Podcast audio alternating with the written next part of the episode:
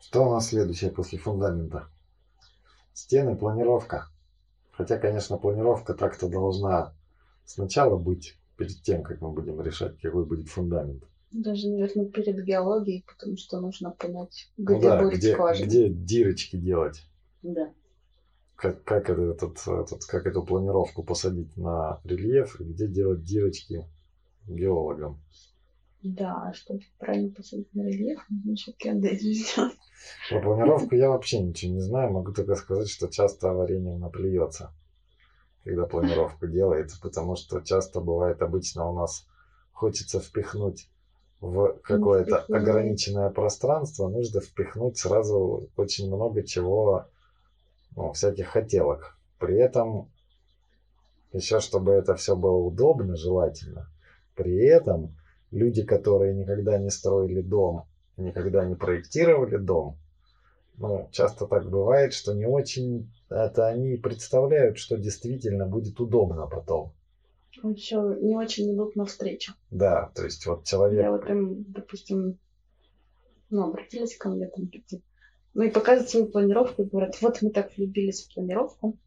Я им говорю, у вас тут диванчик нарисован в два раза меньше. Да, он какую-нибудь планировку скачанную из в интернета. природе например, да. существует.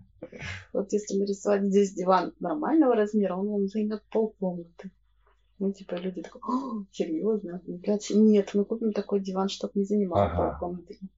Ну, успехов. Ну, вы куп- вы купите такой диван, да, Мне но он он будет будет там скамейкой. полметра, да, полметра шириной на метр длиной будет Да, диван. да. Ну, то есть, не всегда люди, так сказать, ну, в общем, очевидная, да, вещь размер дивана. Но даже в таких вот, как упрутся, ну, Ну, все равно, может, не все понимают, что это же чертеж. А чертеж, если это чертеж, то он должен быть в размерах. да? если вы скачали из интернета, как вы узнаете? Да, то есть если вы скачали из интернета какую-то картинку, это не значит, что эту картинку можно будет реализовать. Мгм.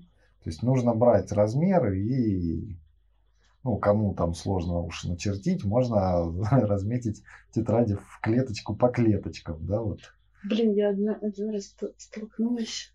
а, Черт, не помню. По-моему, это была пожилая женщина. Что-то я не помню, короче, обстоятельства. Но, в общем, человек в Excel расчертил планировку в. Excel? Да. Он типа по клеточкам сделал, клеточка у него была это сантиметр. Ага. И это было просто, ну, какая-то шедевральная штука. Он эти клеточки себе. покрасил. Ничего себе. Ну, видите, Тут было бы желание, на да. самом деле. Было бы желание. Можно найти любые средства. Да, средства, методы можно найти. То есть главное вот попытаться в размерах себе это представить. Ну да, там банальные способы существуют.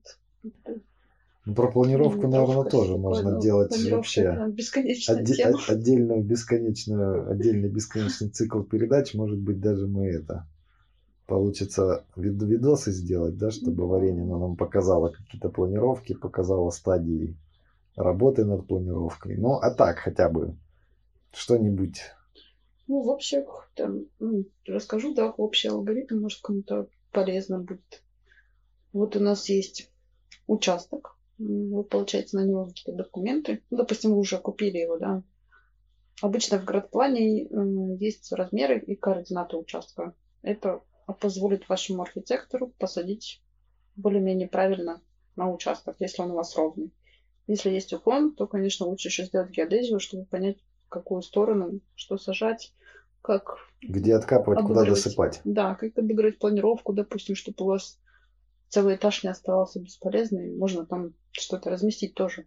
То есть использовать э, Ну, рельеф смотря в свою какой пользу. уклон, да, да, Да. то есть надо на рельеф, чтобы посадить, не просто так. Да, то есть в первую очередь вы определяетесь с участком, второй с местом посадки на этом участке. Ну, в общем смысле, да, там в тех границах, которые определены градпланом. Сейчас не знаю, открою для кого-то секрет или нет.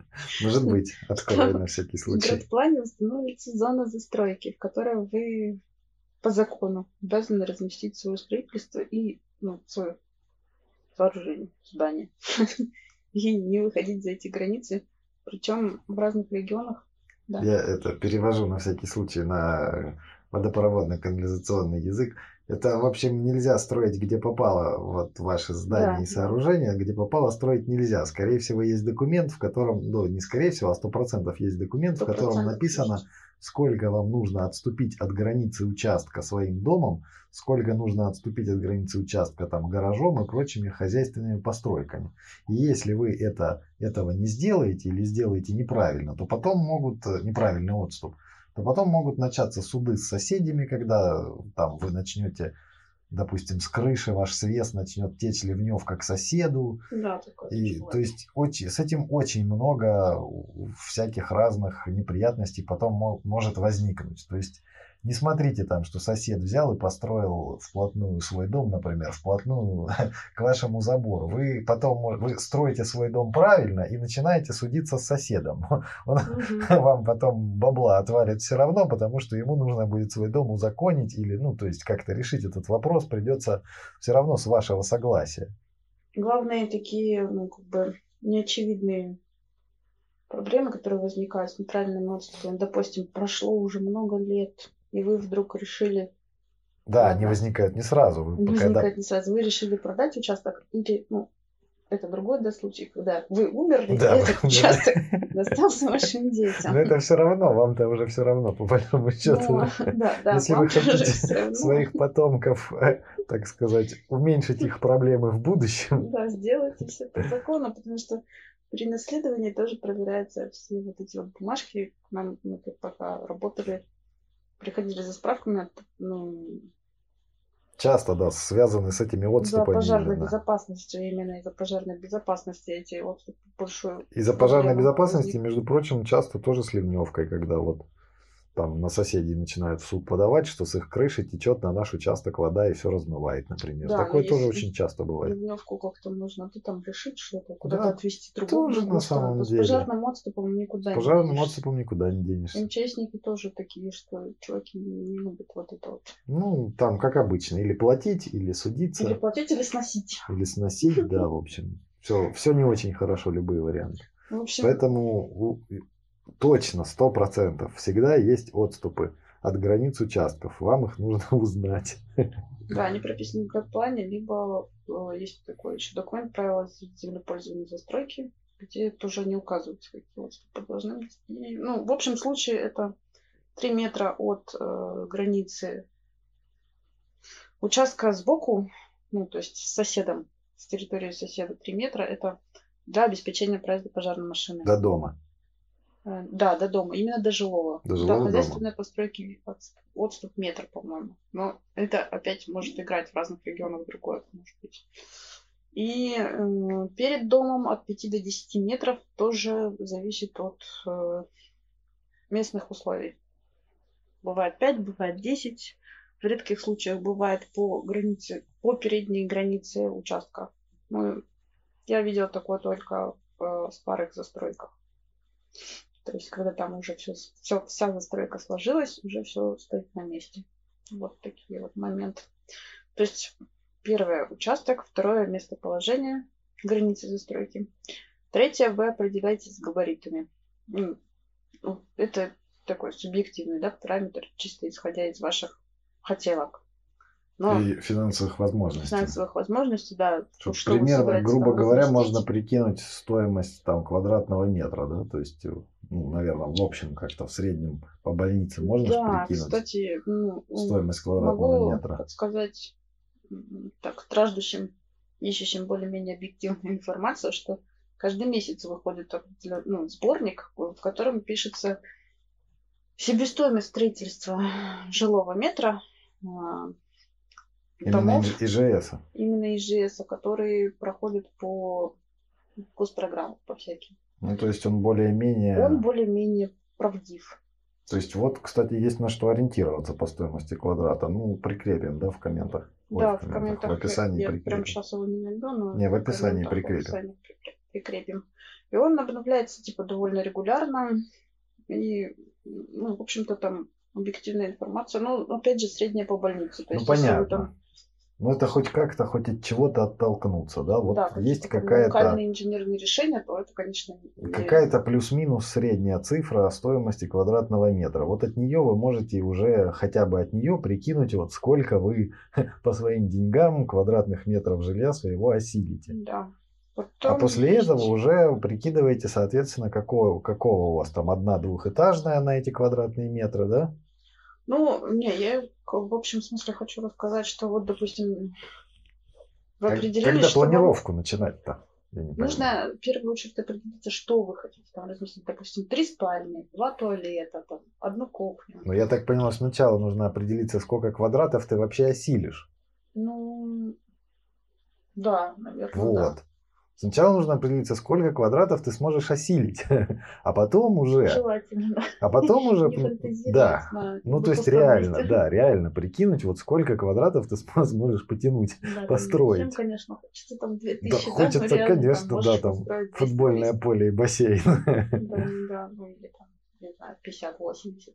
М, Да, ну чтобы вот когда ты уже определился, ну, более-менее, да, ну, плюс-минус там, да, там 50, там Ну, Опять же, я 50-70 вот там. как бы думаю, что есть такая фигня, как экономическая эффективность.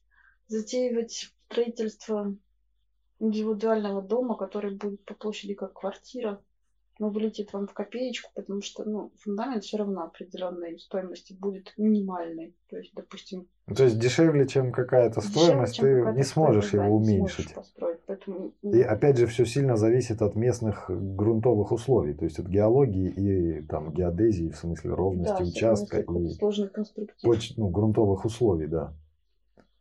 То есть, ну ладно, давай это, ну по нашей Ну, ты считаешь. допустим, там из каких-то, исходя из своих параметров, что вам нужно, вы потянете вот там, допустим, ну, не знаю, 100 квадратов. Ну, кстати, цифра-то э, этого сборника цен, она же по региону что же, от, она ж от региона Да, она от зависит. и вы региона можете зависит именно в вашем регионе прикинуть эту цифру, прикинуть, да. И эта же цифра, она же и учитывает, собственно, все, ну, и грунтовые, то есть, как это, фундаментные работы, она Да, же тоже да. учитывает. Поэтому вы вот по этой цифре можете прикинуть, сколько вы квадратов, ну, сможете потянуть. Опять же, надо... Стоит ли затеивать ради этого Да, всё? да, да. То есть, может быть, вы реально сможете построить 30 квадратов, но, блин, может, проще купить тогда какую-нибудь студию. Да, это гораздо проще. Ну, ладно, это другой вопрос. Но это может еще потом, потом уже в конце, когда будем подводить итоги, поговорим, в общем, попробуем собрать все плюсы и минусы, да, когда стоит, когда не стоит. Вот Да. получается, то есть вы определились с квадратами, и дальше уже нужно приступать к планировке, да, то есть Да, ну определились с квадратами, потом определяемся с планировкой. В первую очередь нужно понять, сколько вам нужно комнат. сколько Это вас там будет человек, да, наверное? Сколько Нет? будет человек, ну, Ну, Да. вместе, оно одновременно. И сколько да. будет человек, или сколько нужно тебе вообще чего? да, подразумевает наличие комнат. Не обязательно Ну да, человека да, потом. да. Можно от комнаты. Человеков и потом можно заселить, в конце концов. Да, А можно и выгнать.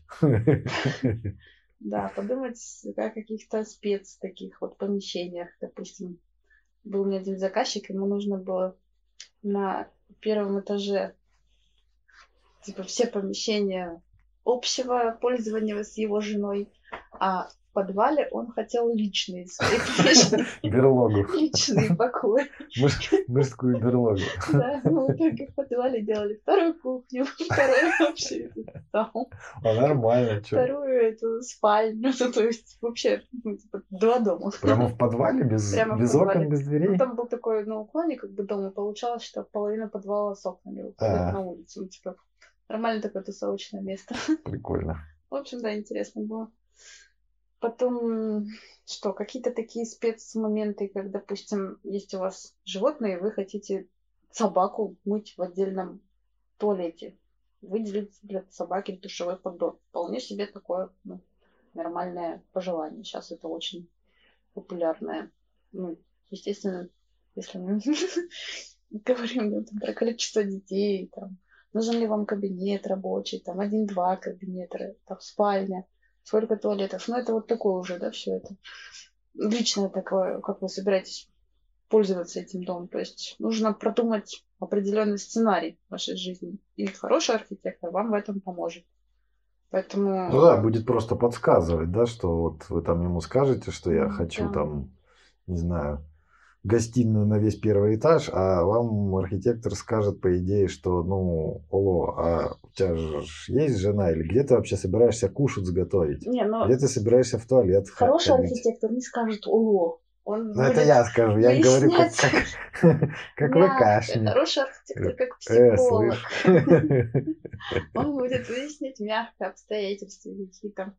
Очень, на самом деле, это очень важно, личный, личный контакт. Вот прям, потому что это довольно интимный процесс. Вот у меня заказчики, которых мне удается, так сказать, раскрыть, они остаются ну, на всю жизнь уже. Я со многими общаюсь по уже десятку лет заказчиками.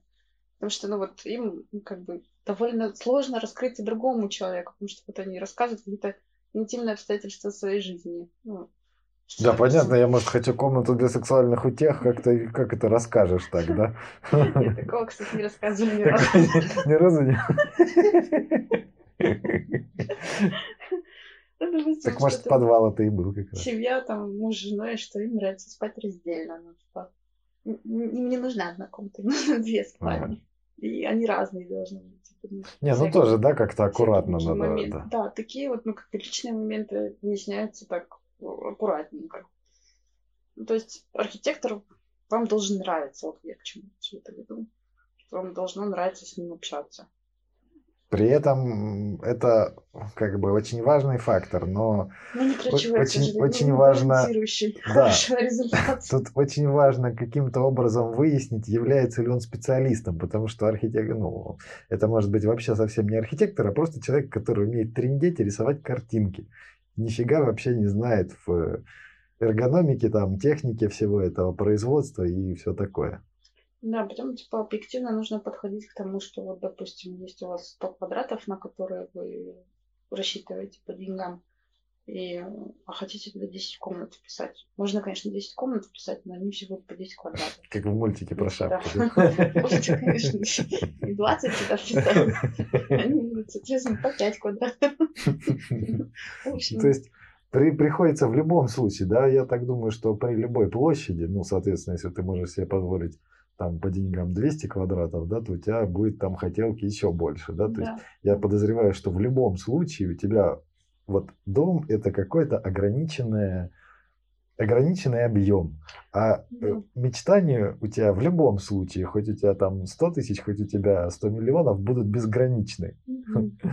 В общем, дальше, да, там алгоритм, вот вы определились с площадью, у вас получился ограниченный объем.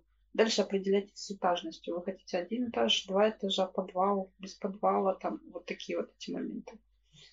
Ну, подвал еще от геологии сильно зависит. Подвал, да, зависит Тут от мало того, что вы хотите, может просто... Второй этаж зависит еще ну, от того, что ну, многим людям сейчас э, стало не очень популярно двухэтажные дома строить. Это, кстати, один из моментов, от которых я часто от Анастасии, да, слышу э, боль, и вот и в частности из-за этого хотелось Ну. сделать серию роликов про лестницу, про лестницу. Про лестницу, да. Получается, что люди, э, Кстати, ну, очень, насколько я очень понимаю, классный фактор люди, сейчас. которые хотят делать два этажа, они не, не очень понимают, что лестница занимает на самом деле дохренища места. И чтобы, а чтобы сделать такую лестницу, по которой будет удобно подниматься, в том числе, например, через там лет 20, когда вы подсостаритесь, и у вас начнут болеть суставчики и все такое, Да. то есть э, лестница будет занимать как бы реально много места. И, и вот лестница это важный элемент. Да, то есть если вот вы определились с площадью 100 квадратов, но вы вдруг захотели двухэтажный дом, такое может быть, что лестница займет 15-20 квадратов. То есть это такая прям здоровая аренда. Да, то есть неизвестно Ну, либо она ну. будет меньше площади, но очень неудобная, ну, с которой будет... То есть тут все, все просто, да. Чем вы, если начинаете экономить на лестнице, она у вас просто становится круче, круче и круче. А если лестница круче, значит по ней неудобно подниматься и хорошо падать. Кстати, вот вспомнила классный лайфхак, как определить хорошего архитектора.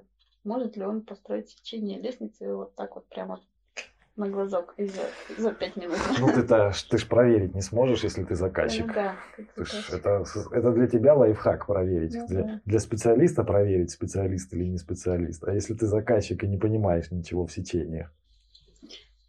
Итак, мы определились с габаритами, с примерным составом помещений.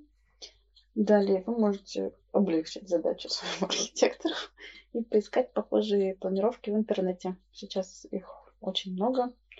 Всяких каталогов проектов, русских, зарубежных, в общем, всяких разных. Найти планировку, которая вам более-менее нравится, допустим, показать его, ее, ее- эту планировку архитектору. Я так понимаю, наверное, желательно несколько найти. Потому что Да, вряд ли ж несколько. ты найдешь прямо и скажешь, вот хочу именно эту, скорее всего, нифига не получится именно эту, и она вам, скорее всего, вообще-то и не, не очень подойдет.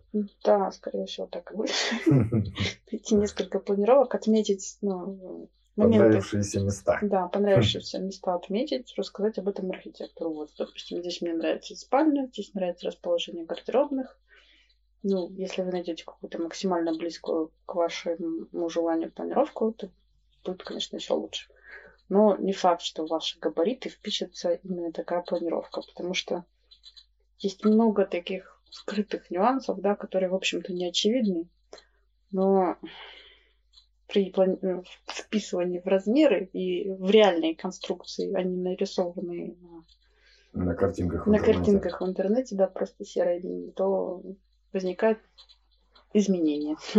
Там поехала стенка, тут добавилась несущая стена, здесь нужен винт-канал, ну и все такое. И могут быть такие Ну да, сейчас, сейчас уже, по-моему, даже Изменения. и рисует нормальные, ну, в смысле не нормальные, а на вид красивые планировки, но как бы, искусственный интеллект, да. да, но он-то не знает, что есть там определенные конструкции, опирания конструкций, Да. там все такое, что нельзя сделать стекло вместо угла дома, угловое стекло. Ну, может, и можно, но да, но там такие нюансы, которые... Да, обычно вылетают в копеечку такие нюансы. Вот, потом... Что-нибудь еще такое, типа лестницы есть? Что, то есть лестница, ну, надо понимать, да, если вы хотите хорошую лестницу, по которой вы сможете там подняться в старости, то она займет нормальное место. Да, что имеешь в виду, что еще займет? Что-нибудь, да, еще. А, еще нужно не забывать, что, наверное, на ИЖС это у вас не будет же чего там, горячей воды, то есть это значит, ну- ну- нужно будет обязательно какое-то помещение под Котельную, бойлерную, да. котельную. У котельной очень строгие, Техническое помещение нужно будет. очень строгие требования к размещению котельной. Она должна быть определенного объема. В ней должно быть окно и дверь на улицу. Это описано в в московском регионе отдельные требования, причем в разных этих, Да, наверное, там по регионам свои в требования. разных да. областях разные. Могут отличаться, надо по свои строгости смотреть. инспектора. Лучше всего, конечно, проконсультироваться в э, местной газовой службе, которая будет выдавать вам лицензию. Есть там очень легкий способ да, заказать проект сразу у них. Котельные. Они вам ну, нормально там подойти, да, там к людям поговорить и все такое. Они вам расскажут, где взять, где почитать. Правильные стандартные требования, по которым будут лично они проверять, когда они придут к вам на приемку помещения. Потому что газовая котельная это э, опасное, типа, как там, там Ну, надо пожароопасное по- по- по помещение, взрывоопасное помещение. Это такая, это такое помещение, от которого невозможно, его невозможно сократить до ну, минимальных пределов, которые установлены законом. И его не- невозможно никуда выбросить, никуда там засунуть. Его, ну, оно должно быть устроено определенным образом. Да, ну котел Ну, можно зато туда можно чего-нибудь, ее, я так понимаю, можно попробовать еще дополнительную нагрузку какую-то. Да? Туда можно сделать ввод воды, например. да, Там можно поставить счетчик воды, можно поставить котел Гребенки газовый. теплого пола можно разместить, ну, эти регуляторы. Потом собрать туда. Ну, это, ну, это, по-любому будет там. Это по-любому там будет. Да, что-то я не про то. Можно поставить туда стиральную машинку и сделать себе стирочную. Да, то есть как Вполне бы, себе функциональное будет помещение. раз уж все равно делать помещение, да, может быть, э, его можно сделать побольше и что-то туда еще дать там нагрузку какую-то дополнительную. да. Тут можно разместить какие-то стеллажи и что-то хранить. Ну, это элементарно, да.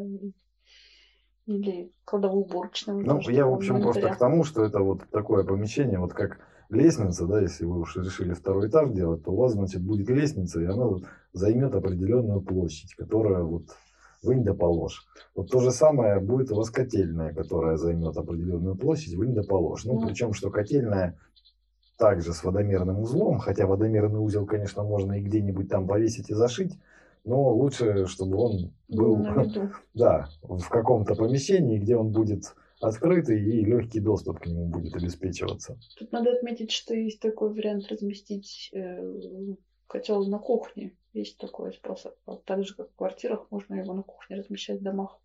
Но там опять тоже свои нюансы есть, что обязательно дверь должна быть отделена от жилых помещений. В общем, тоже есть свои Ну, то есть это тогда уже все равно это же накладывает определенные уже ограничения на кухню.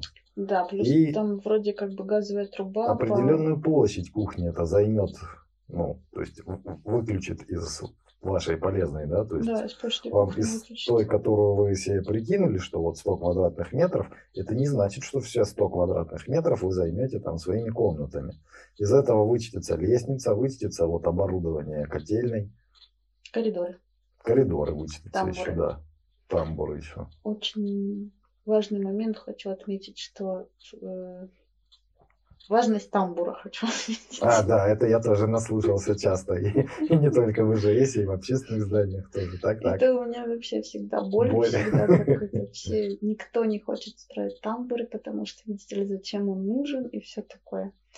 Тамбур нужен для того, чтобы Посмотрите на улицу товарищей месяца через два. Да. Да? И вы поймете, зачем нужен тамбур. чтобы сократить влияние окружающей нас агрессивной климатической обстановки на ваше жилище. В первую очередь от дождя и снега. А, Я как бы наблюдала множество случаев, когда не делают тамбур. В общественных зданиях можно вешать э, тепловые завесы. Но, как обычно, все начинают экономить на электричестве и не включают тепловые завесы.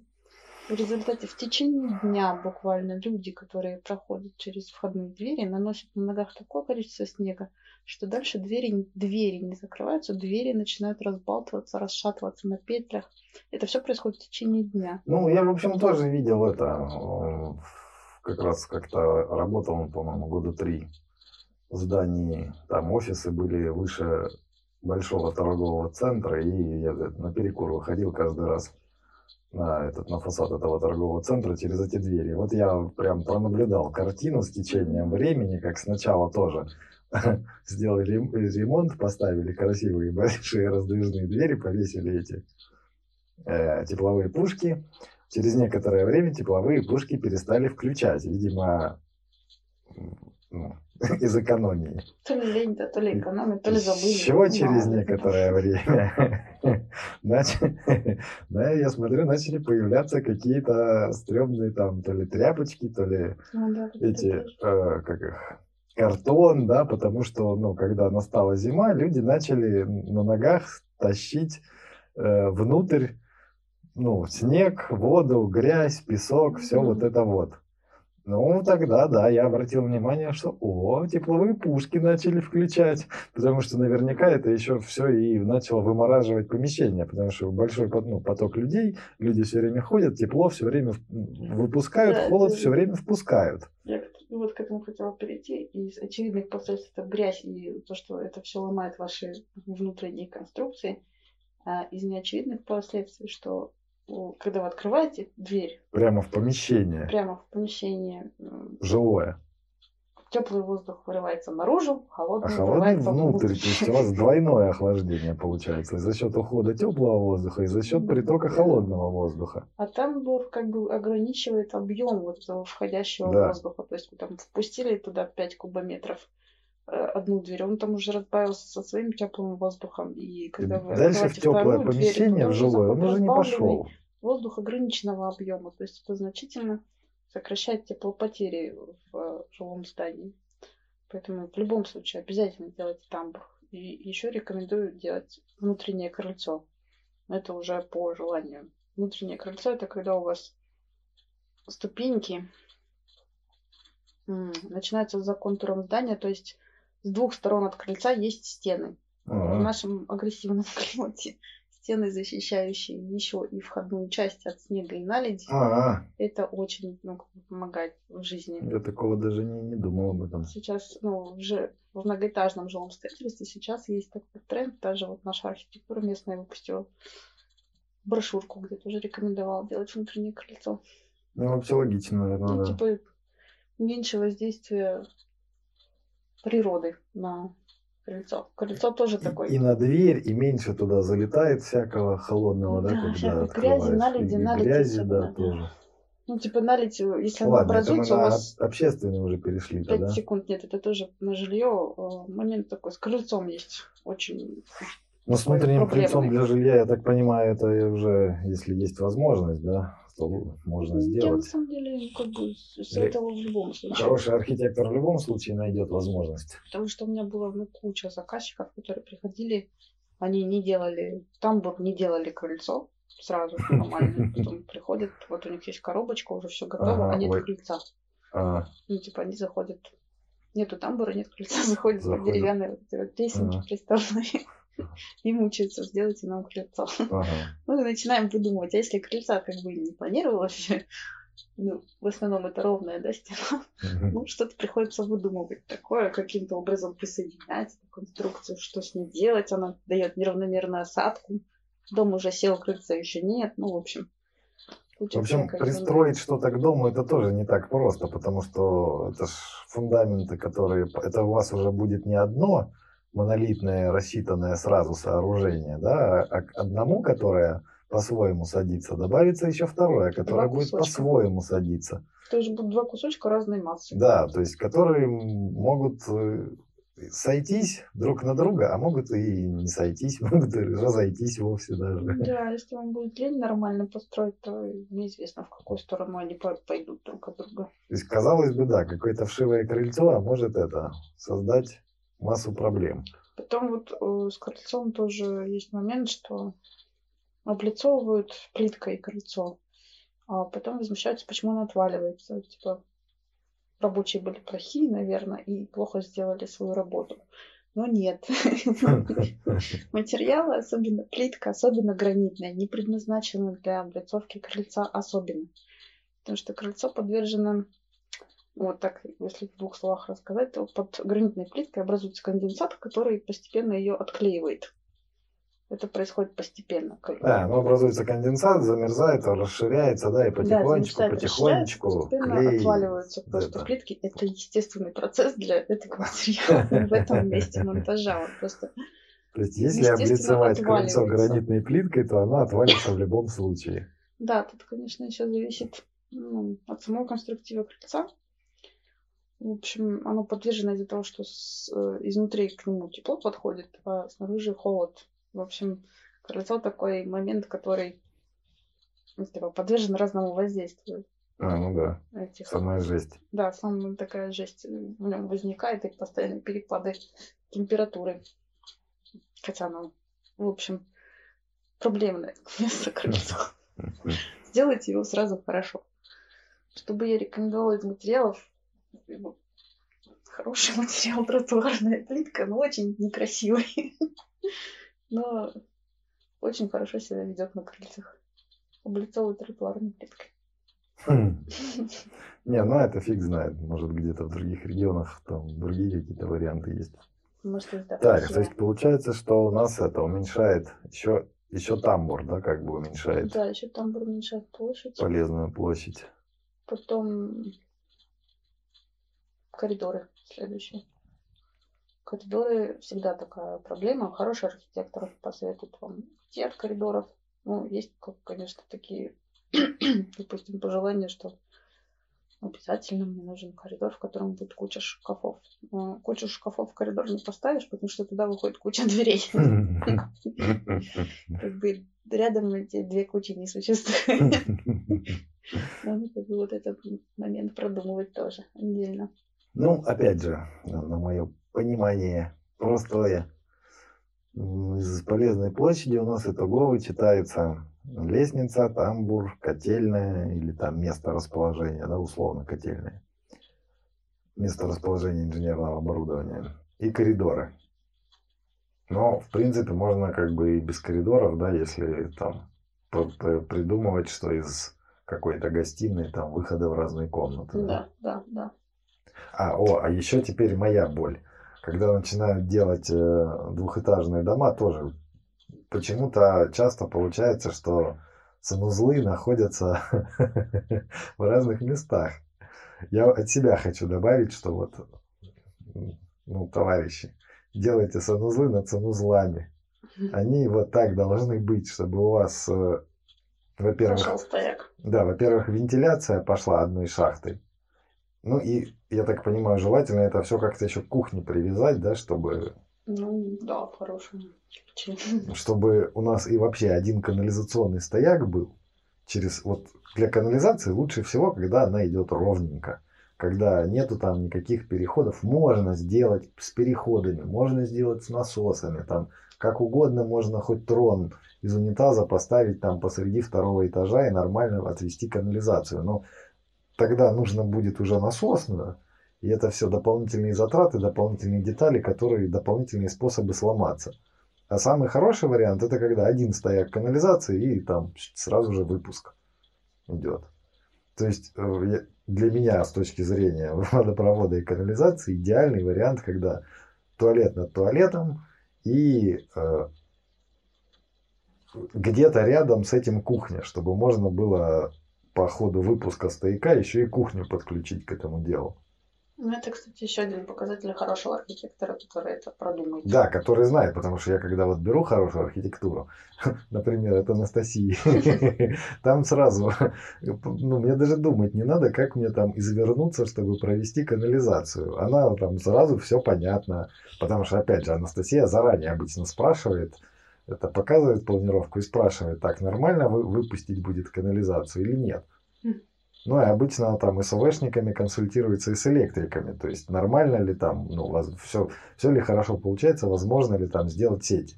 Ну, с электрикой редко какие-то проблемы, да, там только ввод дальше можно как да, угодно развести.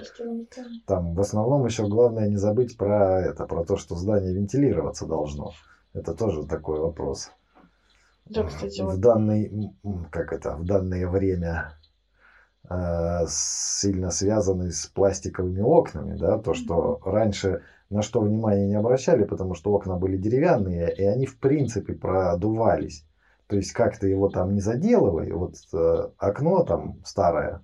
Плотность оконных створок. Ну, да, то есть они были деревянное окно, деревянное там все, и э, через него в принципе предполагалось, что будет проходить воздух и ты просто будешь там, ну, топить сильнее, да, я так понимаю, но у тебя не будет проблем с вентиляцией. Типа было не жалко просто. Ну, ну, ну да, не нужно было так экономить э, отопление, все стоило копейки. А теперь-то там коэффициент, как он называется, проницаемости, там практически через окна ничего не заходит, если окно правильно сделано, да, ну, ну, типа, они еще и гордятся этим. Да, они же еще и гордятся, ну, производители окон, что воздух э, снаружи через окно вообще не проникает, а это вообще-то плохо.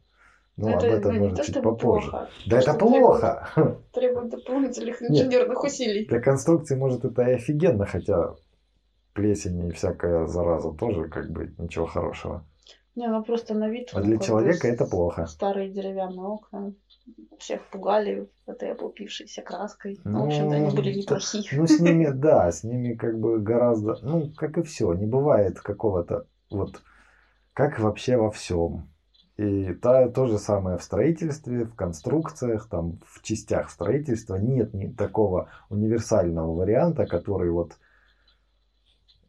дешевый, хороший, не требующий, ну, качественный, долговечный, не требующий дальше никаких вложений. И такого просто не бывает. Да, вот волшебного рецепта не бывает. Если что-то вот хорошее, значит у него обязательно будут какие-то, ну, кажется хорошее, да, у него обязательно будут какие-то отрицательные стороны. Ну, или не то чтобы отрицательные, а просто там, может, чему-то придется уделять внимание, там, например, да, то есть так вот мы ставим теперь пластиковые окна, это хорошо, конечно, что если оно качественно сделано, то там через него вообще не продувается ничего. Но это же и минус, потому что нам все равно нужно движение воздуха, чтобы было чем дышать, во-первых, да, чтобы мы не надышали все углекислым газом. Чтобы мы себя хорошо чувствовали, нужно, чтобы было поступление кислорода, во-первых. А во-вторых, чтобы не заводилась всякая зараза, там типа плесени, болезнетворные бактерии и ну, вся, всякое такое, тоже нужно определенное движение воздуха, ну, грубо говоря, сквозняк определенной скорости должен Называется быть. кратность обмена ну, воздуха. Да, ну это я уж попрост, это, по, да, да, кратность обмена воздуха должна быть. То есть у вас воздух в помещении должен сменяться. Ну, а поскольку окно герметичное, этого не происходит. Поэтому приходится или проветривать, или ставить воздушные клапаны, ну или делать там вообще эту принудительную вентиляцию. Ну, не знаю, честно говоря, по-моему, для частного дома это ну, как-то это большая, перебор, да, перебор. Это, по-моему, гораздо проще сделать клапаны и или проветривать, и, или проветривать. Опять мы куда-то отскочили от обязательных элементов, вычитающихся из площади полезной. А, как, еще как хотела Что-то я забыл даже. Насчет обязательных элементов это водоподготовка. Часто люди забывают, что, э, допустим, у них плохая вода и нужно поставить фильтры. Даже вот буквально в квартире, да, сделали уже отделку, поставили стиральную машинку, а она у вас там за два дня покрылась известковым налетом. Ну, тут я как это... Ну, это я так общем Специалист, я бы сказал, что тут нужно думать заранее. Во-первых, вот какая у вас вода, что в частном доме... Ну, не обязательно делать водоподготовку. Смотря какая вода. А потом смотря, может вы будете покупать воду. Потому что там тоже цена э, водоподготовки. Вот тоже тут не надо верить рекламе. Просто возьмите и почитайте. Э, Я все только веду к тому, что водоподготовка это большая бочка, которая занимает да, примерно да, 60 да, 60 поэтому, сантиметров, да. и их может быть две. Да, поэтому нужно поэтому тоже заранее, заранее нужно думать, да, ну заранее нужно думать, какая там вода и нужна ли водоподготовка, потому что, опять же, потом не будете знать, куда ее впихнуть, если вдруг да, она нужна. То есть потом будет как бы проблематично ее куда-нибудь сунуть, потому что она большая. Так, это про элементы, которые забирают площадь. Что еще забирает площадь?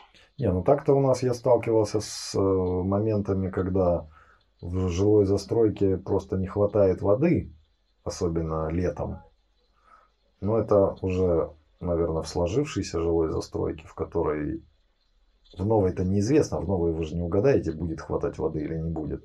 А в сложившейся жилой застройке уже, ну, ИЖСной, вот я как бы сталкивался, у нас есть районы, где летом, особенно когда начинают все активно поливать, поливать да, поливать огороды, набирать бассейны, э, просто не хватает напора воды, например, даже на то, чтобы включилась газовая колонка. Поэтому людям натурально приходится ставить э, баки. Накопительные. Э, да, накопительные баки, там, я знаю, по 100-200 литров.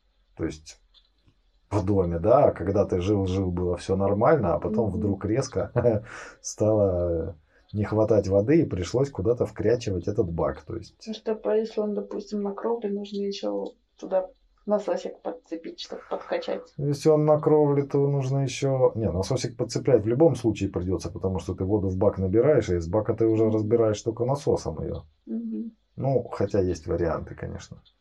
Но если ты на кровлю собираешься запереть 100 или 200 литров, то для начала неплохо бы... Усилить эту кровлю, да? Да. Неплохо бы знать, что она выдержит. То есть, соответственно, предусмотреть возможность того, что ты туда засунешь этот бак. Да. Это касаемо водоподготовки и, и воды. В этом в проектировании, тут в, проектировании, в планировании проживания в частном доме вот очень правило подходит. Сто раз отмерь. Триста раз отмерь. И купи квартиру. раз отмерь. Ну, Или сделай геологию. Просто нужно хорошо-хорошо планировать. Я бы, наверное, посоветовала людям, которые хотят жить в частном доме, арендовать на какое-то время дом и пожить в нем. Ну, тоже, да, хорошо, конечно, советовать, когда деньги есть, арендовать дом, а если нет. Ну, тоже. Ну, если есть деньги строить, наверное, на аренду тоже надо. Ну, а я вот не знаю, тоже я видел ролики, люди строят, типа, ну, может, конечно, врут. Типа там на последние деньги на квартиру не хватает, давайте строить дом. Ну, наверное, тоже вариант. Ну, тогда точно нужно. При таком варианте Или точно если вам не придется хватает изучать. денег на квартиру в Москве, то, возможно, вам хватит денег на дом. Нет, ну понятно, да. Ну, то есть, чем больше вам не хватает денег, тем больше вам придется самим читать и что-то выяснять, там, читать, смотреть и выяснять самим. Потому что, ну, это вот, вот это точно взаимосвязано, потому что чем меньше у вас денег, тем больше вам придется вникать самим. Потому что тем- тем больше увеличивается вероятность, что вас обманут. Хотя, конечно, это не отменяет того факта, что есть нормальные люди все еще, там и строители, и прорабы. Можно построить, но это тоже должно быть везение. А как вообще стоит делать кухню отдельную или кухню совмещенную там со столовой? Или это вообще по желанию, типа как хочешь, так и делай? У тебя какие-то есть по этому поводу соображения из опыта? Или из опыта? Или предпочтения? Лично у меня, не знаю, я еще не определилась. Для себя еще не Для себя определилась? еще не определилась. Все сравниваю минусы и плюсы. Но в первую очередь нужно подумать, нет, ну как бы сначала определиться, где у вас висит котел. Если он висит на кухне, то кухню нужно будет отделять. От гостиной? Да, потому что гостиная это как бы жилая комната. Ну, есть нюансик, можно назвать все это помещение кухней столовой Понятно. и поставить туда диван.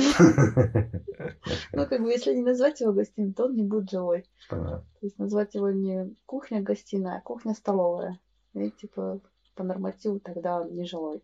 В общем, все это не- не- нет тут универсального, да, нужно это. Да, ну а отделять кухню, допустим, думаю, стоит, если вы часто готовите какую-то такую Ну, я тоже еду. включился бы как этот, как человек, который готовит.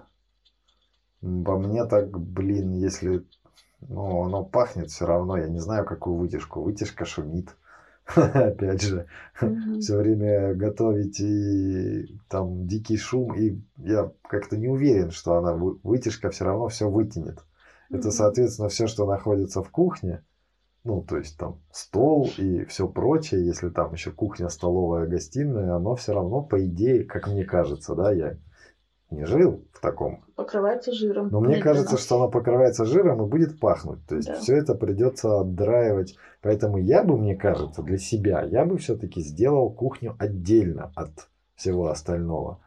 Отдельную кухню, Есть хорошо такое. проветриваемую, Есть такое, ну, интересное. чтобы можно было окно открыть и проветрить, например, да, когда готовишь, особенно зи- зимой, чтобы там это окно открыл и все, фигач, готовь.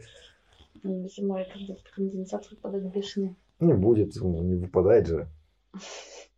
Ну, сейчас Ну же не ладно. выпадает, что он будет выпадать? Есть такой интересный тоже вариант. И, ну, это касается только больших, конечно, домов. Я один такой проектировала, прям очень огромный. 1500 квадратных метров, и это все в один этаж. И там у нас была кухня, типа парадная кухня, где Мгм. все красивенько. И была рабочая кухня, где готовят. Зачем парадная кухня? Ну, не знаю, вот А, хотелось. типа, Хозяйка хотела. Пойдем- А, пойдем посидим на кухне? Типа, вот я хозяйка, вот моя кухня. А, понятно. какая красивая. Понятно. Ну, Но я на ней не готовлю, а готовлю вот там. Не, ну почему нет?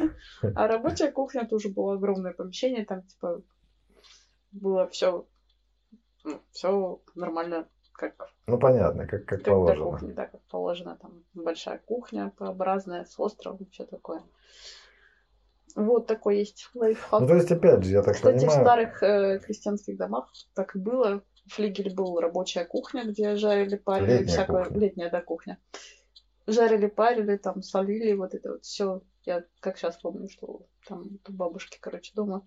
В летней кухне там стоял сепаратор для молока, там, потому что он шумел, как собака. В смысле, ревел очень громко.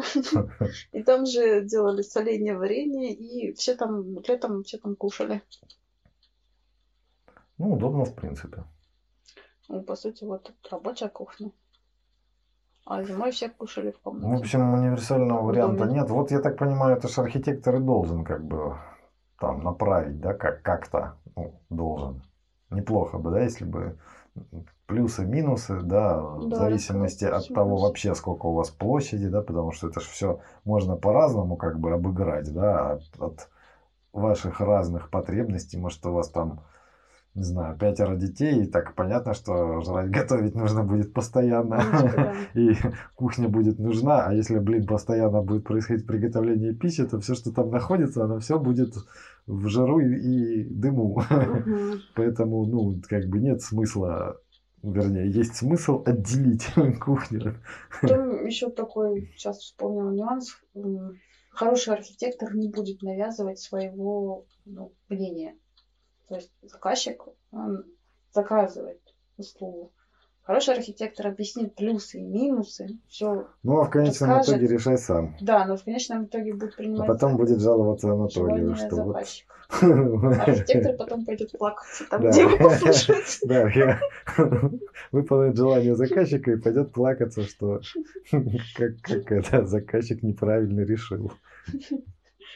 Ну и как бы... А потом частенько приходят и говорят, что эх, зря не Эх, послушали. да, зря не послушали. Ну, теперь все. Надо было раньше. А теперь все. Да.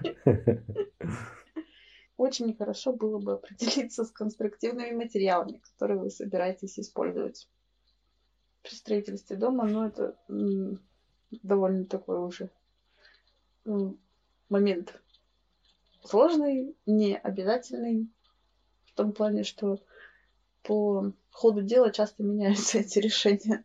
Сегодня мы хотим там керамический блок, потому что вот он такой красивенький. И вот говорят, что он классно держит тепло. Завтра мы понимаем, что по карману там нам только СКЦ или силикатный кирпич.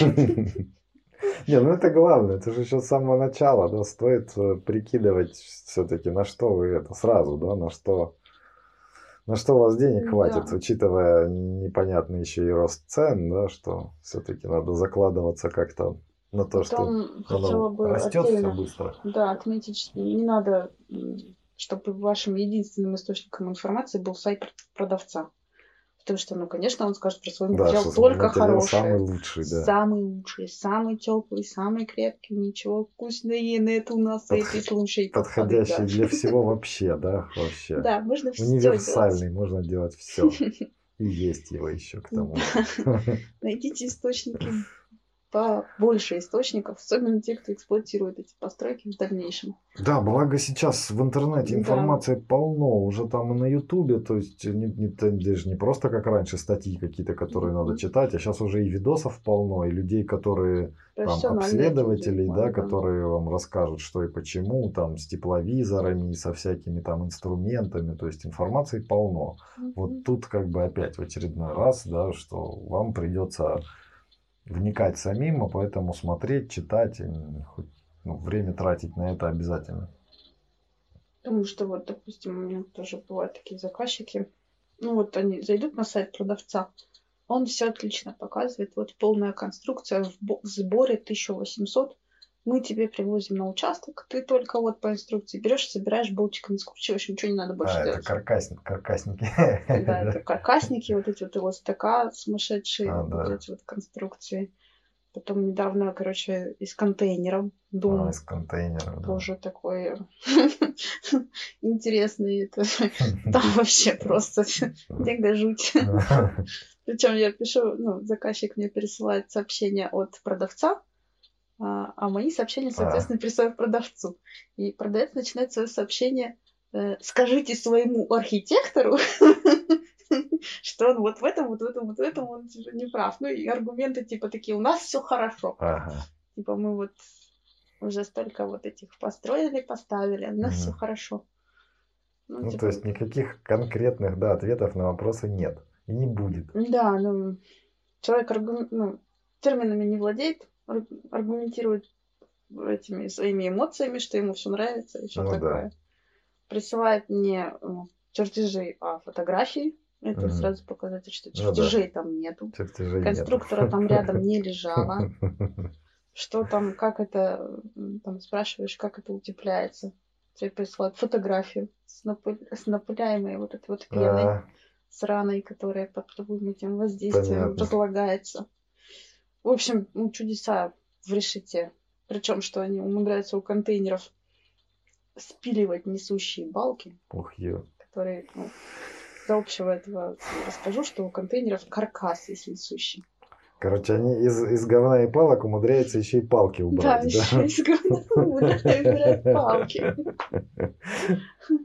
И каждый, каждая палка в контейнере у нее только определенная функция. Если вы какую-то спиливаете, то, скорее всего, весь каркас развалится. Ну, типа, они все между собой связаны работают как единый узел.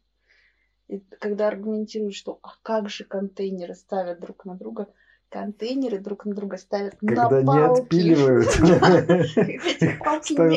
Да, до того, как отпиливают. Ну, Там, же, по сути дела, конструкция это, это вот эти вот палки по периметру, а боковинки это просто ну, загородки. Они не несут, это просто за- загородочки. Ну и э, эти контейнеры бывают разные по конструкции, там А, с ну, усиленным тоже, да, дном, да. с неусиленным Не, ну в любом случае это какой-то каркас обваренный.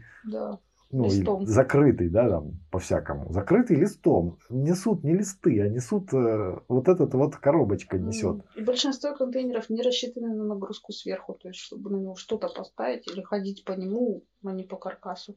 Они ставятся строго на каркас на каркас, то есть палка на палку. Ну, Плюс у них есть специальные крепления, это такие к- штуки большие, массивные, типа болтов, когда э, контейнеры ставят друг на друга, их еще этими штуками соединяют.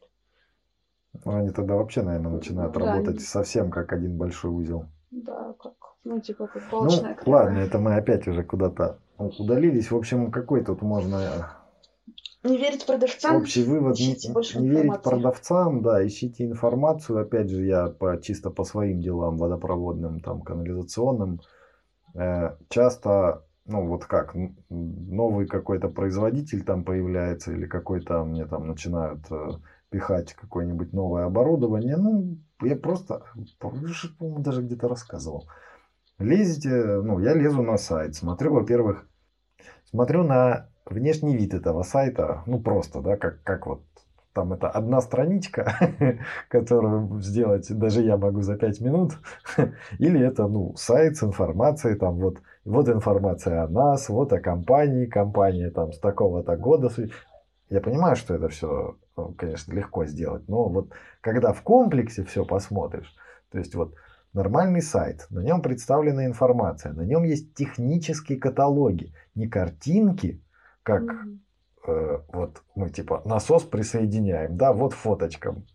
Кто-нибудь там куда-нибудь чего-нибудь присоединяет на фоточки. Это не техническая информация. Техническая информация это когда технический каталог, в котором есть перечень оборудования, область применения оборудования, технические характеристики оборудования, инструкция по монтажу и эксплуатации, где вы можете открыть и посмотреть вот прямо, да, вот вы ку- купите и что вы должны там еще предусмотреть вот это, вот это, вот это, что монтировать нужно вот так, вот так, вот так, вот в таких местах, да, вот на такой высоте, то есть вот техническая информация, то есть для специалиста должна быть. Если этого всего нет, если у вас там просто какие-то фоточки и везде написано, какой самый лучший этот материал или технология, ну, скорее всего, это фуфло. Я первое, что я проверяю, всегда в контактах адрес. Если нет адреса, Стоит даже- задуматься сразу. да. даже это... Даже дальше можно не смотреть. Можно не смотреть. Да, ну, обычно, да, если там ссылка на какой-нибудь телеграм-канал и все, Ага, или телефон. собственно. или ВК, да, или сотовый телефон, если даже нет юридического адреса, Мгм, то стоит, да, стоит сильно задуматься, там, стоит ли туда деньги отдавать или нет. Должно быть адрес, наименование юридического лица, его ИНН, по которому вы сможете пробить эту организацию. Чем он занимается, что там за уставной капитал, есть ли судебные на нее эти дела. И это все тоже интересно посмотреть всегда. Ну, это интересно в любом случае. Так, ладно, по э- этим в итоге Ну, отдельно про каркасники, я думаю, по крайней мере, пока что не будем. В принципе, кому интересно, в интернете дофига информации с разбором этих каркасников. Ну, да, про каркасники, да, отдельная тема. Да, контейнеры, ну, тоже. Ну, то есть, вот лично мое мнение, как не специалиста, это сейчас расскажу, а Варенина выскажет свое мнение как более, как это, как специалиста. Я ж, да, я все-таки не специалистом себя-то признаю, что. Как мне кажется, каркасники и там контейнеры и всякая вот подобная ерунда, она, ну, как, имеет место быть, но в качестве чего-то такого быстрого и временного. Ну, или, или там быстрого, или, или временного, или и быстрого и временного. То есть без расчета прожить там в этом чуде всю оставшуюся жизнь. Ну, да. Потому что оно, в отличие от э, того, как это рекламируют, оно ни, нифига не дешевле. А в лучшем случае стоит столько же, не знаю насчет контейнеров, по крайней мере, кар- каркасники, в лучшем случае стоит столько же, но потом всяких разных проблем с этим возникает. В общем, как временное, да, там что-нибудь такое летнее, неотапливаемое, чего вам там построить быстро надо. Ну вот каркасник классно как дачу, я так считаю, ну типа да, там, да, где не нужно да, да. жить зимой. Да, там, где время вы будете жить зимой, что-то такое. Или вон контейнер как временное, да, типа да. ты привез, поставил вот и живешь в нем, пока там строишь что-нибудь. Да, всё потом увез, продал. Суровый климат. Да, да, все это хорошо, а если бы у нас не было зимы с такими морозами, то фиг с ним, каркасники, почему нет? Мгм. Но вот учитывая наши природные условия климатические, все Просто это, чтобы сделать на мой взгляд, фигня. качественно для нашего климата, там нужно такую конструкцию забабахать, нужно такого хорошего этого плотника и такого классного конструктора, который всю эту древесину рассчитает, что ну, оно просто стирается, вот, ну, его экономическая эффективность по сравнению с тем, как его нужно, насколько классно, качественно и сложный он получается. Там нужен двойной каркас, перекрестная укладка вот этих вот. То есть вроде бы оно, казалось бы, Точно легко, какие-то конструкции ты типа собрал и все, но их нужно, во-первых, рассчитать, во-вторых, качественно сделать и соблюсти всю технологию, да, Да, то до- есть. до каждой палочки. А как только ты начнешь эту всю технологию до каждой палочки выполнять, у тебя окажется, что он будет еще и дороже, чем и, и не быстрее, и дороже, чем строить дом ну, из каких-то других материалов, более подходящих для наших климатических условий. Так, ладно, с конструкциями, в общем и целом. По планировке еще у тебя есть какие-то, может, По планировке, ну, как бы еще супер важно ориенти- ориентировать по сторонам света. Потому что, ну, можно, конечно, приспособиться к любым условиям, да, но есть такие там моменты по инсоляции, когда должны комнаты обязательно изолироваться. Ну да, это же все довольно, это же даже я уже слушая страдания Анастасии выучил, что как бы инсоляция важна, да, у вас э, солнце должно, ультрафиолет должен попадать в помещение для того, чтобы в нем не разводилась всякая живность. Тут беда в том, ну, в живность в смысле бактерии, там бактерии, вирусы и прочая ерунда. Плесень, грибок Плесень, тоже. грибок, да, то есть как бы это такая штука, которая вообще-то незаметна. Но она есть. Нормы на расположение по сторонам света есть для зданий квартирных. Да? Тут еще некоторая беда в том, что у нас для жилья, для ИЖС норм нет вообще. Э, Нормы есть, только... Один СП, но он такой очень маленький. Ну, я это, можно сказать, что их вообще нет Мгм. ты, кроме того, что должен свой дом поставить на нужном, ну, вот единственное регламентируется расстояние от границ участка самого, самой коробки дома. И есть некоторые требования по вводу сетей. Мгм. Все, все остальное ты строй, что хочешь. Завалится оно у тебя там, заболеешь ты туберкулезом, ну это не грубо говоря, да, там чем-то ты заболеешь, что-то у тебя там будет течь, и никого не волнует абсолютно, это все лично твои проблемы, никого это не интересует. В то же время для э, жилых зданий, э, в смысле для многоквартирных зданий, есть требования, ну уже правда все более и более размытые, Но раньше были четкие требования по расположению по сторонам света, и исходя из того, чтобы помещения, в которых находятся люди, это что у нас, я так понимаю, спальни, да? Да, спальни, жилые комнаты. Спальни и жилые комнаты были освещены солнцем определенное время для того, чтобы обеспечить здоровую обстановку.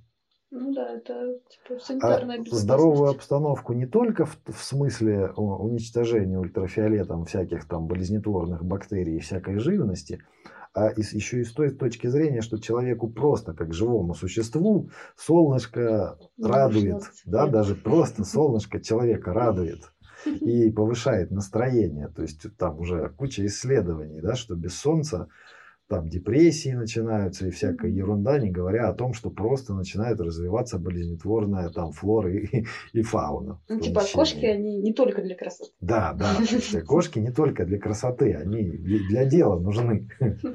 А для, э, опять же, тоже такой, может, для кого-то момент неочевидный, что, например, вот проектировщики, архитекторы, которые все время проектируют ИЖС, и которые, например, с самого начала проектируют ИЖС, они, может быть, могут и не знать вообще-то про это. Ну да, они, скорее всего, не знают. Они, скорее всего, особенно сейчас, когда э, требования даже для жилых домов уже требования все ну, снижаются, снижаются, строгость требований снижается. То есть люди, если не, не проектировали многоквартирные дома, то они могут даже не знать, что нужно комнаты жилые размещать каким-то ну, особым образом, чтобы обеспечивалось проникновение солнечного света. Что я хоть правильно говорю, а то... Да, ну, там не совсем там ориентация по сторонам света, но можно ориентировать на восток, можно на запад, можно на юг, да, но определенное время должно выдерживаться. Типа вот а, ну для большей части российской территории это 21 часа в определенное время. Так, а к чему вообще это опять? Как не начнешь о чем-то говорить, сразу мысль уносится вдаль. К тому, что... К чему? А, про планировку, что важно думать, как у вас будут освещаться комнаты. Плюс нужно учесть личные нюансы. Допустим, вам нравится просыпаться на рассвете или ложиться на закате. Ну, Тоже, кстати, вот да. Вы хотите, чтобы моменты. солнышко будило. Да, или хотите, это, чтобы или, оно или никогда хотите... не показывалось да. в вашей комнате. Потом ну, есть как, такое... никогда так тоже, наверное, не надо, если это спальня. Да, лучше такое. Потому что все-таки все равно окна лучше открывать хоть на какое-то время, чтобы солнышко попадало. Потом есть момент, допустим, что мы делаем, когда террасу террасу накрываем кровлей, и, соответственно, эта кровля загораживает попадание прямого, прямых солнечных лучей в комнату, перед которой она стоит. Ну, типа, а, создает ну да. тень. Ну да. Ну, нужно это тоже учитывать. Учитывать момент, да. Может быть, нужно сделать повыше помещение, добавить выше окна, там, двухсветное его сделать, не делать кровлю на террасе, если вам ну, нужно в этом помещении освещение все такое. Ну, это типа, если какая-нибудь там кухня, гостиная, да, а перед, да, ней решили сделать террасу, да, то и с крышей, то в кухне, гостиная может Крыша, оказаться да, такая пещерой гостиной. Ну, это тоже зависит еще от глубины террасы, и это тоже можно рассчитать. Ну, понятно, то есть это нужно учитывать в смысле, да? Да, это нужно принимать во внимание. Потом это наверное, уже тоже очевидный факт, что чем больше естественного освещения, тем меньше вы потратите денег на искусственное. Ну, просто удобно, когда у вас даже чуть-чуть, даже есть маленькая окошечко, в которое проникает хоть немножечко света. Если вдруг там, да, в ЖС это часто случается, включается свет по каким-то Ну да, хоть что-то видно, можно передвигаться по дому, да. видно, да, хоть что-то как-то будет безопасно. Можно хоть как-то передвигаться. Да, и ну, это существенно сокращает расходы на электроэнергию. Ну, хотя сейчас все энергосберегающее и все такое. Ну да, сейчас то лампочки на самом деле. Ну, в общем, тоже я бы сказал, что не стоит, э, э, не стоит пренебрегать простыми и естественными ресурсами. То есть я всегда по своей по канализации, да, у меня тоже, вот у меня это боль всегда, когда начинают э, пытаться вкрячить там пять насосов в том месте, где можно сделать так, чтобы обойтись вообще без насосов, нужно обходиться вообще без насосов. Ну зачем? Это же лишние, это лишние затраты. Ну пусть и не копеечные, ну А если они станут не копеечными через год или через два, когда, например, запретят э, детали к этим вашим импортным насосам, и вдруг детали окажутся стоят дороже насоса. Ну, к примеру, да, вот. Или еще что-нибудь в таком духе. То есть почему не сделать, не осветить там лишним окошечком путь? Опять же, здесь тоже важен нюанс. В нашем суровом климате лучше не перебарщивать с окошечками. Сделать окошечко, ну не огромное, допустим, что вот, вот я очень люблю, когда в ванных окна. Да, тут нужно соблюдать разумную какую-то меру. Не надо его делать в пол, огромное и все такое. Потому что это большие теплопотери. Окна это главные... Световое, короче, окно, а не... Да, световое, а не вот так, что для интерьера будет красивенько. Будет красивенько, но через него будет столько выходить... Теплопотери, теплопотери. большие очень будут что там... Ну, вот еще что я хотел спросить. Это а как ты относишься к мансарде? Мансарде как этаж? Да, ну типа, что дешевле это, ну, наверное, дешевле не второй этаж, а мансардный этаж сделать. Ну, здесь есть нюансы. Если у вас уже есть дом, и вы не хотите, ну, там, у него какие-то слабые стены, да, а нужно э, оборудовать еще один живой этаж, то мансарда это единственный выход. В этом ну, смысле. понятно, да, логично. А, Но мы больше про новое строительство. Это про новое строительство, честно, есть тоже. Если нормально это все сделать, то в принципе неплохо, но нужно прям вот очень хорошо следить за технологией производства вот это вот именно кровли в том месте, где она соприкасается с жилыми помещениями, потому что нужно, чтобы кровля проветривалась. Есть такое, да, такое еще требование. Мало кто знает, что вот, допустим, покрытие из металлочерепицы, снизу под ним должен быть вентилируемый зазор. Чтобы этого достичь, она должна быть открыта на, снизу на карнизном участке и сверху на э, коньке. Для э, соблюдения всех этих норм укладываются специаль, специальные детальки. Ну, то есть, короче говоря, под, под этим, казалось бы, э, типа она просто при это привинчена, да, металлочерепица к чему-то и привинчена. А на самом деле между под металлочерепицей должен быть воздушный зазор, чтобы там был сквозняк постоянно. Да, причем он с определенной скоростью должен ну, понятно, с определенным да. сечением вот эти дырки, короче, должны быть сверху и снизу. И если какая-то преграда встречается на пути, типа мансардное окно, то должно быть еще и под мансардным окном. А, понятно, чтобы, чтобы все вентилировалось. Да, должно вентилироваться, потому что на металле э, снизу выпадает конденсат. А, нафиг тогда вообще сгниет, да, если это очень быстро. Да, и не, не только он сгниет, а, вся еще, конструкция еще, под ним. Еще вся конструкция под ним, точно. Вот, и ну, а в мансарде увеличивается количество узлов примыкания, и, соответственно, увеличивается, увеличивается сложность, сложность, да. Сложность монтажа. Увеличивается сложность монтажа и увеличивается количество мест, где может что-то не так пойти. Да, и увеличивается сложность проветривания вот этого, потому что если вы оставите, часто оставляют вот под коньком еще такой маленький треугольничек, типа чтобы ну, вот ты подшил потолок мансарды, а там остался еще сверху коньковый узел, там небольшое пространство, там метр там. Ну да. Вот этот вот треугольничек. А его тоже нужно проветривать. Ну, типа, а как ты туда залезешь, чтобы посмотреть, что там все нормально? Ты же типа подшил гипсокартоном, ходить по нему нельзя, там, типа, по балочкам ну, да. в этом маленьком пространстве. Ну, Не пролезешь никак. Очень тяжело. Оставлять по всей площади люки. Что вот с этим делать? Непонятно. Короче, я не знаю. Мне так кажется, что ну, ну бьем нафиг эту мансарду. Ну да, ну бьем нафиг. Ну, по крайней мере, очень хорошо взвесить надо, но вам нет. В общем, это не так, как выглядит, что о, такое окошечко тут в крыше. Ну, по мне так больше проблем, чем плюсов. И плюс эти окна мансардные, они их сложно монтировать, они ограниченного размера, они вечно текут. Непонятно, как там вешать шторки. Типа, вот нужно в общем смысле поставить батарею под окном, а туда куда ставить батарею. Ну да, кстати. Плюс э, нужно понимать, что все тепло поднимается наверх, и там на втором этаже будет самое жаркое место. Вот. Потом, если кажется, что вы как-то сэкономите на строительстве стен, хочу открыть секрет, что строительство стен в строительстве дома самая дешевая часть. Клади, клади, да что там.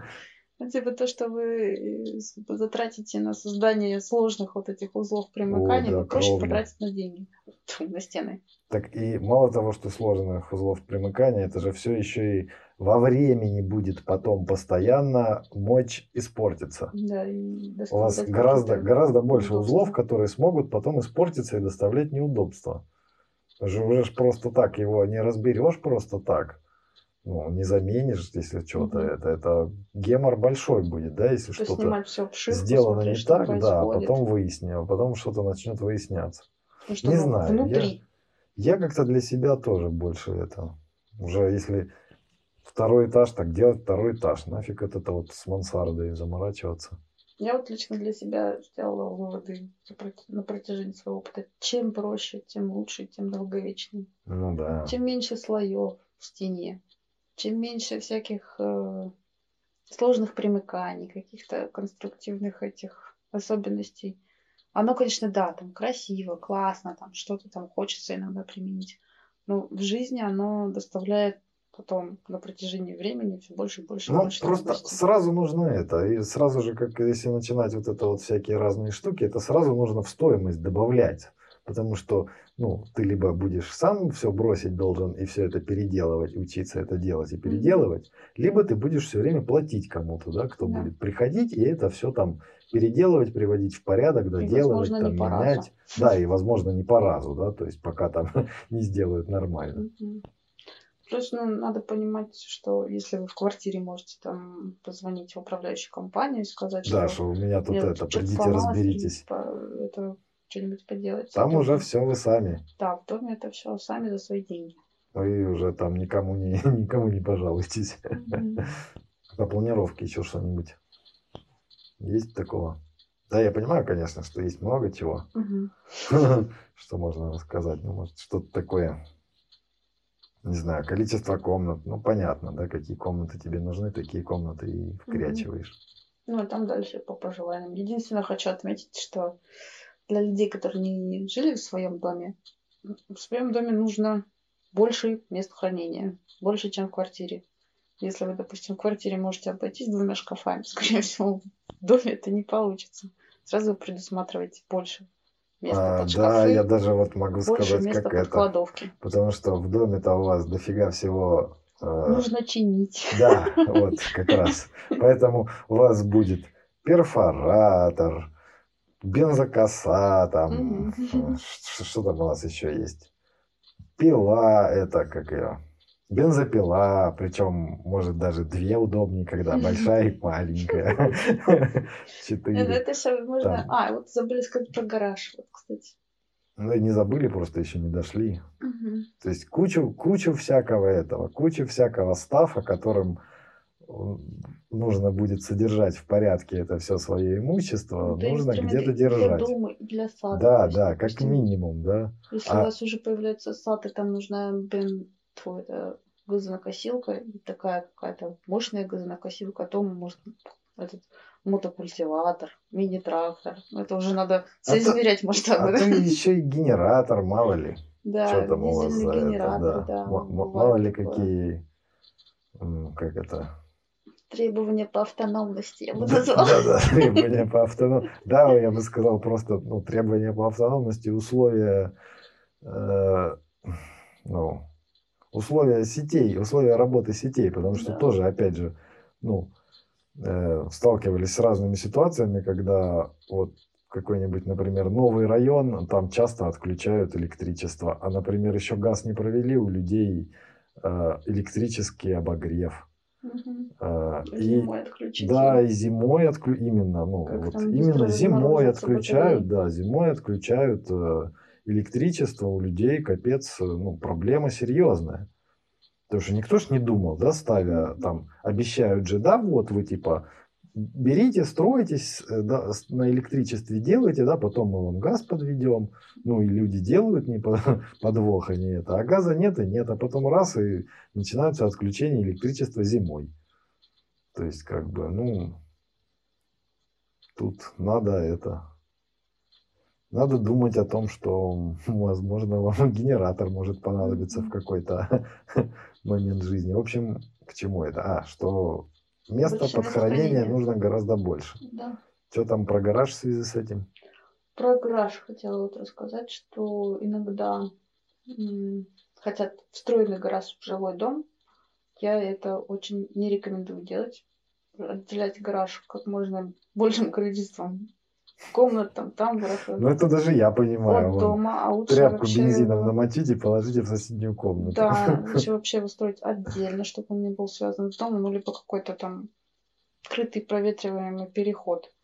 Потому что как бы его ни изолировали, он все равно будет вонять. И это не просто, что это неприятные запахи, а это вредные для здоровья запахи. Да тут даже, ну, одно дело вонять, а другое дело, что может оно и вонять-то не будет. Но эти ж вещества-то летучие, они все равно Летучие, будут да. распространяться. Может, уже не в такой концентрации, чтобы особо там сильно вонять, но они точно будут. Они будут там сто процентов. Гараж, гараж должен очень хорошо проветривать, ну, вентилироваться, у него должна быть своя вентиляция. В любом случае, даже если вы его пристраиваете. И хороший проток, и хорошая вытяжка. Вот такой вот нюанс. Рекомендовала бы строить его отдельно. Ну, что отапливаемый, неотапливаемый, это там дело каждого решает, каждый сам, как он хочет садиться в теплую машину, и чтобы она у него ржавела. Нет. Ну, как вот такой вот момент. Ну, тоже, да, получается, что гараж это еще одно такое странное сооружение. Вроде бы, а чего там уже и гараж построим, а с другой стороны, э, это же еще площадь, которую, если отапливать, это еще ничего себе какое. Что за траты? Какие затраты сразу. Ну, еще для, когда вот э, посадка гаража на территории, нужно учесть, что перед гаражом должно быть место не только на открывание дверей гаража, но и на открывание дверей гаража, и на открывание ворот, и чтобы можно было, допустим, поставить еще одну машину, если к вам кто-то приехал в гости, а ваш гараж уже занят. Ну, вот такие вот нюансы неочевидные. Есть еще такой неочевидный нюанс. Иногда гараж ставят по передней границе участка. Это там в некоторых случаях разрешено. Ну, вот сразу в воротах гараж. Сложившейся застройки такое можно. Но не учитывают, что с, дороги должно быть расстояние Невозможно для заехать, поворота. радиус да, должен быть, да. невозможно заехать, должен быть радиус разворота для машины. Ну, как бы, ну, как нюансики. Ну, что-нибудь, может, еще со временем в голову придет, да, да расскажем. Или спрашивайте что-нибудь. Может, тоже отдельно про что-то еще расскажем. Еще это, я тут тоже наслушался много боли про э, какой-то про утеплитель и про какой-то тоже проветриваемое что-то в стенах. М, А вентилируемый зазор в стенах? Да. А, ну вот это что касается стен, как их утеплять правильно. Есть такой момент, что утеплитель э, минераловатный или каменная вата, или базальтовая вата, или как их там еще Ну, это все называют. одно и то же, да, по сути. Это примерно, да, там из- одно и то же. Стекловато старая, только чуть-чуть по это. Да, чуть-чуть более технологичная, да. Должна она обязательно проветриваться. Тут э, есть, когда вы живете в жилом доме, у вас происходит тепловыделение и влаговыделение. Вот влажность, которая проходит, э, влажность стремится из теплого помещения в холодное, то есть на улицу. То есть влага выходит из помещения на улицу. И остается, соответственно, в стене утеплители во всех этих последующих слоях. И вот минераловатный утеплитель должен обязательно проветриваться. Когда вы применяете минераловатный утеплитель в э, трехслойной конструкции, то есть это несущий слой минераловатный утеплитель облицовка, допустим, кирпичом, то это должен быть обязательно между те- утеплителем и кирпичом должен быть вентилируемый зазор. Вентилируемый зазор, как бы вас не уверяли строители, начинается от 4 сантиметров. То есть там щелочка какая-то, это не, Да, если вам говорят, что зазор. один сантиметр достаточно, нет, недостаточно. Потому что ну, это Если бы он был идеально геометрически ровный, Да, может тогда и может хватило быть бы, да, да? и хватило. Но из-за того, что у кирпича по ГОСТу допустимое отклонение до 2 сантиметров на метр, то есть стена может быть То кривая. есть 4 сантиметра это из расчета того, что там где-то плюс-минус 2 сантиметра Да, туда-сюда, чтобы плюс-минус. все равно был, все, равно этот сантиметр, который говорят, что строителей достаточно, из 4 1 сантиметр, чтобы Да. все равно железно был. Вот для чего 4 сантиметра. Да, потом там же есть еще ветрозащитная пленка и, или паразитизированная пленка, в зависимости от материала там э, несущего слоя. Они могут топорщиться там, чуть-чуть кривой, кривоватые быть, где-то там заслонилось, что-то там выторчило, еще что-нибудь такое. В общем, на естественную кривизну вот этого всего конструкции На плюс-минус. плюс-минус должно быть 4 сантиметра. Следующий момент. Как создается этот вентилируемый зазор? Если у вас кирпичный слой, наружный слой из кирпичного, кирпичной кладки лицевой, а, через внизу, когда на нижнем уровне начинается, с уровня цоколя начинается кирпичная кладка, через метр в швы кладки вставляются специальные вентиляционные коробочки. Это такие плас- пластиковые штучки, там внутри решеточка, через которую воздух проходит, и в хороших конструкциях стоит еще защита от жучков, чтобы туда жучки не Ага, заползали. не пролезали. Да, я точно не знаю, как он там работает, но как-то он там работает. Ну, понятно. В общем, это через метр в нижний слой шва вкладывается. Ага. В этом всем еще нужно, То есть, по сути, нужно это. Нужно, чтобы оно открыто было внизу и вверху. да, внизу и вверху, Чтобы... над окном, под окном и перед каждым препятствием. Ну, Если короче, у то вас- же самое, как в кровле, да? Да, то же самое, как в кровле. Если у вас э, выходит обвязочный слой э, для, ну, для кирпичной кладки из плиты со стороны, если выходят какие-то выступы, там балки какие-то, еще штуки, то еще перед ними и после них. То есть воздух должен зайти и выйти, зайти и выйти. Ну, то есть Внизу железно зайти, все должно, вверху должно все это, все, где возможно образование выпадения влаги, Тьфу, образование выпадения, там то, то, где возможно выпадение влаги, должно железно все проветриваться. Да. Иначе, ну, просто вы, конечно, можете не проветривать, но что тогда будет? Тогда там все размокнет, и ваш утеплитель перестанет работать тупо, да? Вот у вас Да, стена просто просто перестанет работать, потому что утеплитель работает только за счет того, что это ну, воздух, да, Да, это воздух, содержащийся в каком-то материале. Да. И вот из- из-за того, что у минеральной ваты открытая структура, в которую воздух туда-сюда проникает, ну, то есть продувается, она должна продуваться, иначе она работать не будет. Это вот, ну, все равно, Ну, что... как только она намокла, да, сразу же все, вот прихватку, если вы возьмете прихватку сухую, вы ей чайник с плиты снимете. Мгм. А если вы возьмете ту же самую прихватку, намочите водой и попробуете снять чайник, то вы обожгетесь, потому что те- тепло через мокрое передается ну, моментально. И Мгм. то же самое у вас точно так же будет работать ваш утеплитель, как эта мокрая прихватка. То есть никак. Как, когда как учила- утеплитель он работать уже не будет. Да, в институте очень наглядно можно себе представить, если представить утеплитель как шубу на себя надетую. А, ну, мокрая. Шуба работает так же, как Ну да, задерживает воздух ну, определенный. Наденьте на себя мокрую шубу. ну да. Идите на мороз. Вот примерно такой Вот- же эффект вот будет от ну, замокшего утеплителя. Вот, и помимо этих всех коробочек, есть еще там нюансы с укладыванием всех пленочек. До коробочки, после Ну коробочки. да. Есть Чтобы не вышло так, что вы не обеспечили э, прохождение воздуха, а наоборот обеспечили преграду для Да, воздуха, да, и все да. эти ваши коробочки тогда получились вообще зря, да? да, Столько допустим, работы и все зря. Там горизонтальная гидроизоляция укладывается так, чтобы там оставался внизу еще пространство, зазор, потому что со временем там будет образовываться какая-то там пыль, там вот такое вот строительное, Да, чтобы она не понятно. забивала в эту коробочку. Короче, технологии всего этого давным-давно разработаны и описаны, да? Просто нужно Да, нужно искать. Вот самый классный вариант найти, ну это, наверное, тоже тяжело оценить с точки зрения специалиста, найти хорошего производителя, ну, более-менее именитого, такого, что у него там большая реклама, там, он себе может позволить хорошие технические каталоги. Скорее всего, это будет И посмотреть его технический каталог, как производить правильно монтаж вот этих всех штук.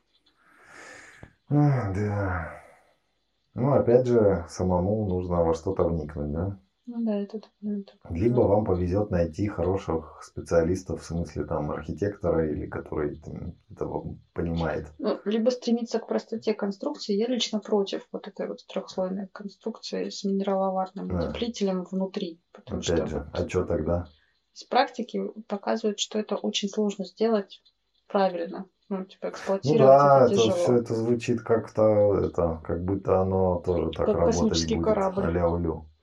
Я вот э, читала статью, я, правда, не знаю продолжение, может, кто-нибудь знает. э, читала статью, что в Татарстане собирались законодательно запретить такой вид строительства с э, облицовочным кирпичом и внутри с минералатным утеплителем. Потому Мгм. что в многоэтажном именно строительстве, А, потому что понятно. заме- за- обеспечить нормально это невозможно в строительстве, потому Ну что да. ну, очень надо хорошо это делать. А когда утеплитель замокает, Ну тогда начинает развиваться уже. А что ты плесень. сделаешь?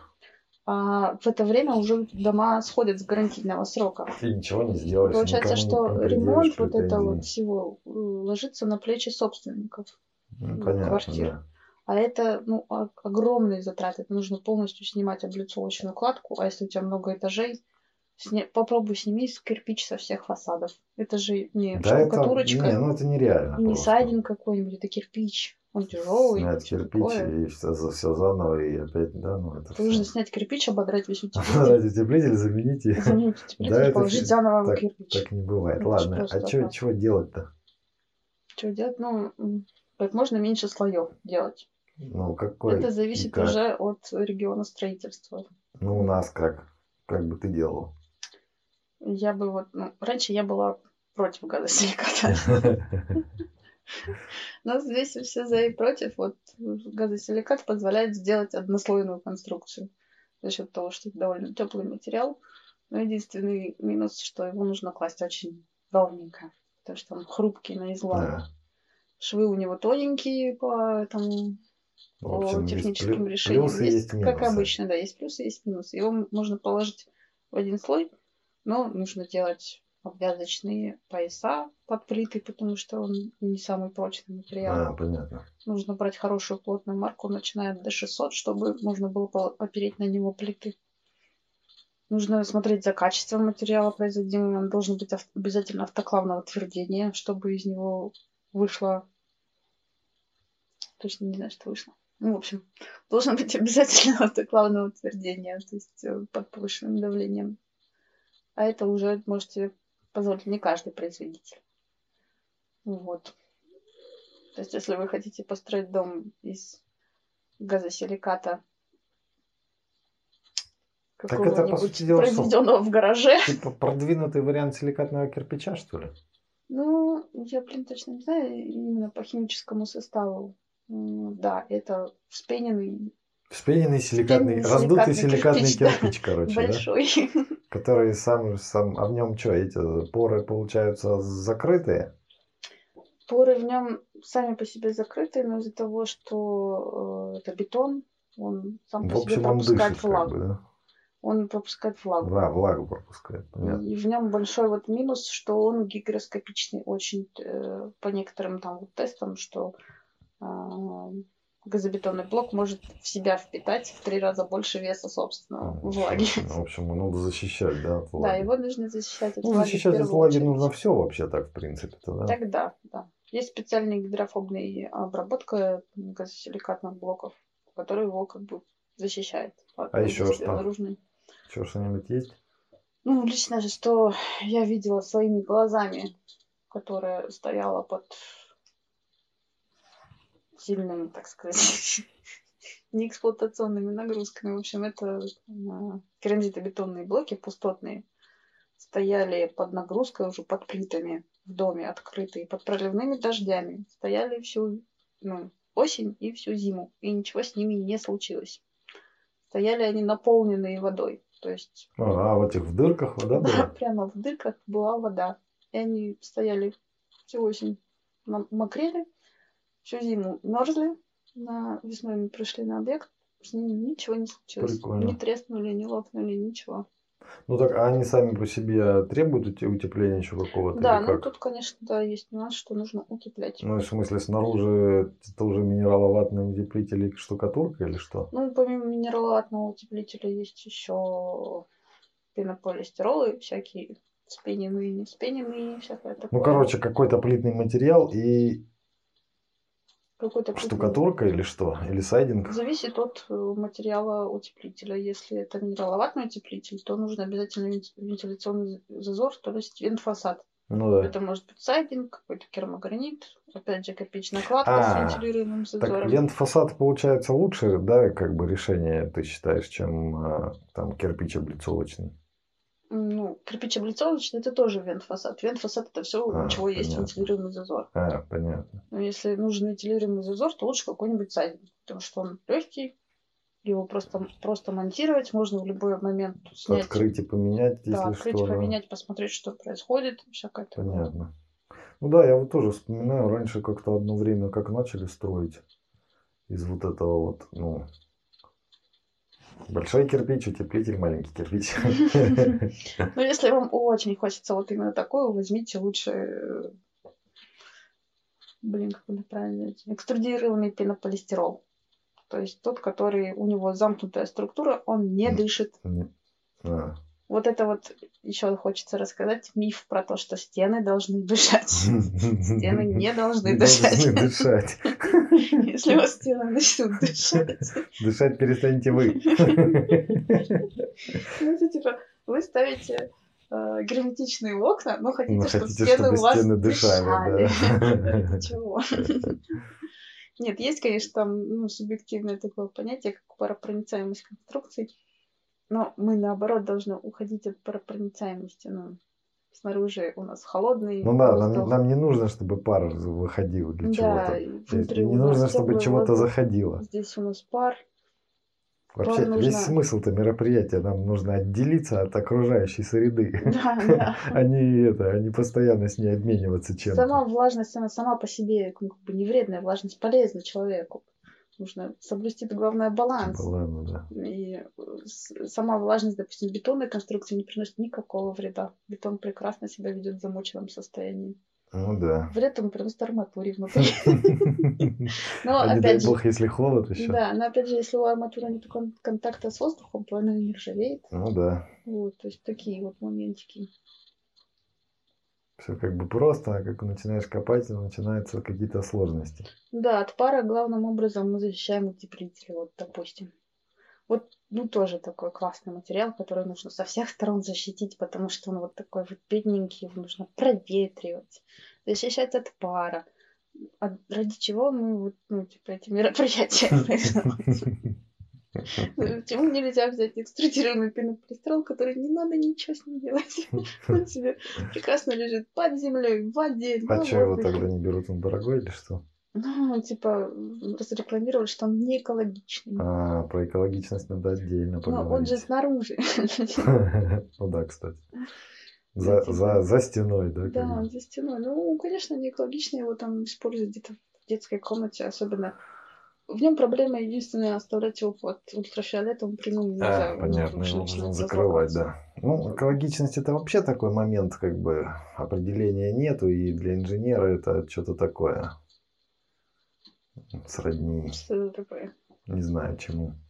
Нумерологии там. Не, ну есть объективные там. Да нет никаких, нет определения экологичности, нет никаких параметров экологичности. Вот Есть интересно э, тоже. сертификат э, этого Санитарной безопасности. санитарной безопасности. Вот это Вот, вот это вся экологичность, да, что разрешено этим Роспотребнадзором, то значит и экологично. Да, А отдельно нет никакого определения экологичности. И все вот это вот, что рассказывают там про что-нибудь, что это э- экологично, это все ну, просто реклама. Мгм. Тупо все это реклама. Не реклама, это сертификат э, Роспотребнадзора. Да, кстати, все материалы, применяемые в строительстве, должны быть с таким сертификатом. Ну да. Ну и в сертификате написано, на что он сертифицирован. Потому что, Да, может, он, буковки. да, типа, есть сертификат, да, вот он сертификат, да, 5 сертификатов на применение там в свинарнике, в коровнике, Ну где-нибудь да. еще, а не в жилом доме, Я например, да? встречала сертификаты, ну, типа, бланк очень похожий на настоящий, но выдан самому себе. Ну, А. типа, я вот мамой А, клянусь. Так это не сертификат, это, да, это же есть еще декларация соответствия. Декларация, да. Декларация тут тоже нужно различать. Декларация соответствия – это когда производитель сам говорит, что его товар, мамой клянусь, самый лучший, самый безопасный, то есть вот. А сертификат соответствия – это когда э, производитель уже обращается в Роспотребнадзор или там куда-то, да, в, там, к пожарникам, еще к кому-то, и они уже проверяют и дают ему, э, дают бумагу о том, что да, действительно, товар этого чувака соответствует вот таким-то требованиям. И в этом сертификате написано, каким именно. Поэтому, если вы как бы, ну, хотите точно там знать, да, то вы можете в сертификате прочитать, на что именно выдан сертификат, что он именно для этого. Да, нужно сверять до буковки, если вам это очень важно. То есть может, допустим, стоять там вот название такое, марка такая, к ней буковка F. Или там буковка М. А сертификат да. выдан на другую Выда- буковку. Выдан на другую буковку или а вот вообще тот без материал, буковки, он уже да. не, не, не распространяется уже на тот материал. Либо он должен быть там перечислен среди многих. Ну да, то есть, конечно, и сертификацию, наверное, можно купить, но, то есть, ну, И понимаете, разницу. покупают. Ну, ее, да, ее, Но конечно, там и есть хоть покупают. какой-то Ну контроль. да, но там хоть какая-то есть гарантия того, что оно хотя бы, ну, не будет там прямо совсем уж плохое. Так госу- как бы государство как бы чего-то нам как бы гарантирует. А декларация это сам производитель говорит, что все в порядке. Вот как бы вот и разница. Опять мы куда-то в сторону, да, ушли? Или нет, все нормально. Так, про утеплитель я вроде бы выяснил. Понятно, значит, в итоге э, вариант большой кирпич, утеплитель маленький кирпич, не очень хороший, который Ну, даже такой собираются себе. запретить. Ну, такой себе, да. Да. Лучше делать... А, ну вот Анастасия рекомендует, как его там? Газобетонный блок. А, еще Газобетонный хотела блок. сказать, что э, есть разница между пенобетоном и газобетоном. Это совершенно две Можете, разные да, вещи. можете почитать, это разные вещи. Газобетон лучше. Ну, в общем, короче, общий смысл, что делать конструкцию как можно более простой, да, то есть нам газобетон э, делает то, что он одновременно является и несущим элементом, и утеплителем. Да. Но Это, ну, да, минусы, свои минусы, что нужно, он непрочный, нужно защищать от влаги, да, то есть вот есть плюсы, есть минусы. да, СКЦ в этом смысле он более устойчив к э, атмосферному воздействию, типа влаги, ультрафиолета и всего такого. Но его нужно утеплять. СКЦ это Ну, это керамзитобетонные А, блоки. керамзитобетонные блоки. Ну вот, да, но э, тут уже ну, нужно утеплять, опять же, обеспечивая вент зазор, если у нас, да, если, Если минераловатный утеплитель. если минераловатный утеплитель. Есть утеплители типа вспененного стекла. Тоже он бывает тоже с открытой и закрытой структурой, поэтому нужно внимательно смотреть, какой вы берете утеплитель. У нас он тут, правда, в регионе вообще не попадается, поэтому нюансы не знаю. Да, опять же, вот мы так рассказываем, рассказываем по материалам, тут же еще нужно смотреть. Еще же, э, естественно, нужно отталкиваться от э, своего региона, то есть какие у вас в регионе есть доступные материалы, потому что может оказаться, что там вам вести, ну, те материалы, о которых мы говорим, может быть вообще и нереально, может у вас там на месте что-то есть похожее там или наоборот не похожее, но вот с таким же принципом, да, что какой-то материал одновременно можно использовать и как несущий, и как утеплитель, или ну, что-то, ну, не знаю, может, штукатурить. Или вент-фасад сделать. То есть, ну, опять же, конструкции тоже разные, да. Вот если вент-фасад сделать такой, который легко потом снять, например, можно, и легко получить доступ э, к утеплителю под этим фасадом. Так, вроде бы это я, это понятно. Там есть момент с поставкой. Вот мы там планировали, планировали классный блок немецкий купить. А вот блок и все. И все, да. Никакого немецкого блока. Никакого немецкого блока, только немецкая вот там ракета. заказчик заливает, заливает, что он вот купит вот там вот этот блок. А в итоге покупает где-нибудь в гараже. Ага. И потом возмущается, что у него сыпятся стены. Ну, Надо понимать. Да, тут же еще мероприятие это все растянутое во времени и довольно сильно. А, К сожалению, у нас иногда сложно бывает угадать, что будет там через год. А, про время тоже хочу рассказать, что, э, скорее всего, вот есть люди, которые фантазируют, мы построим дом очень быстро, там, за три месяца, за сезон, за лето, Фиг за теплое время. Нет. Скорее всего, этого не случится. В лучшем случае за два сезона. А если и случится, то это, скорее всего, будет плохо в итоге. Да, ну потому что фундамент должен отстояться, бетон должен набрать прочность. Если там кажется, что это как-то, ну, можно вот так вот просто продолжать без, беспрерывной работы или начать это все одновременно делать, то нет. У каждого процесса есть свой определенный цикл строительства. И пока у вас вы будете рыть траншею, ставить опалубку, заливать бетон, а потом стоять- ждать, пока он стоит, скорее всего, закончится теплый период. Ну, то есть э, разумно, ну, по крайней мере, в средней полосе разумно это делать в зиму. Да, получается, сделать фундамент в зиму и Да, типа, чтобы он в зиму отстоялся, он как раз э, осядет за счет вот этих вот перепадов температуры за осень-зиму. И уже на следующий сезон будет более-менее проектном положении.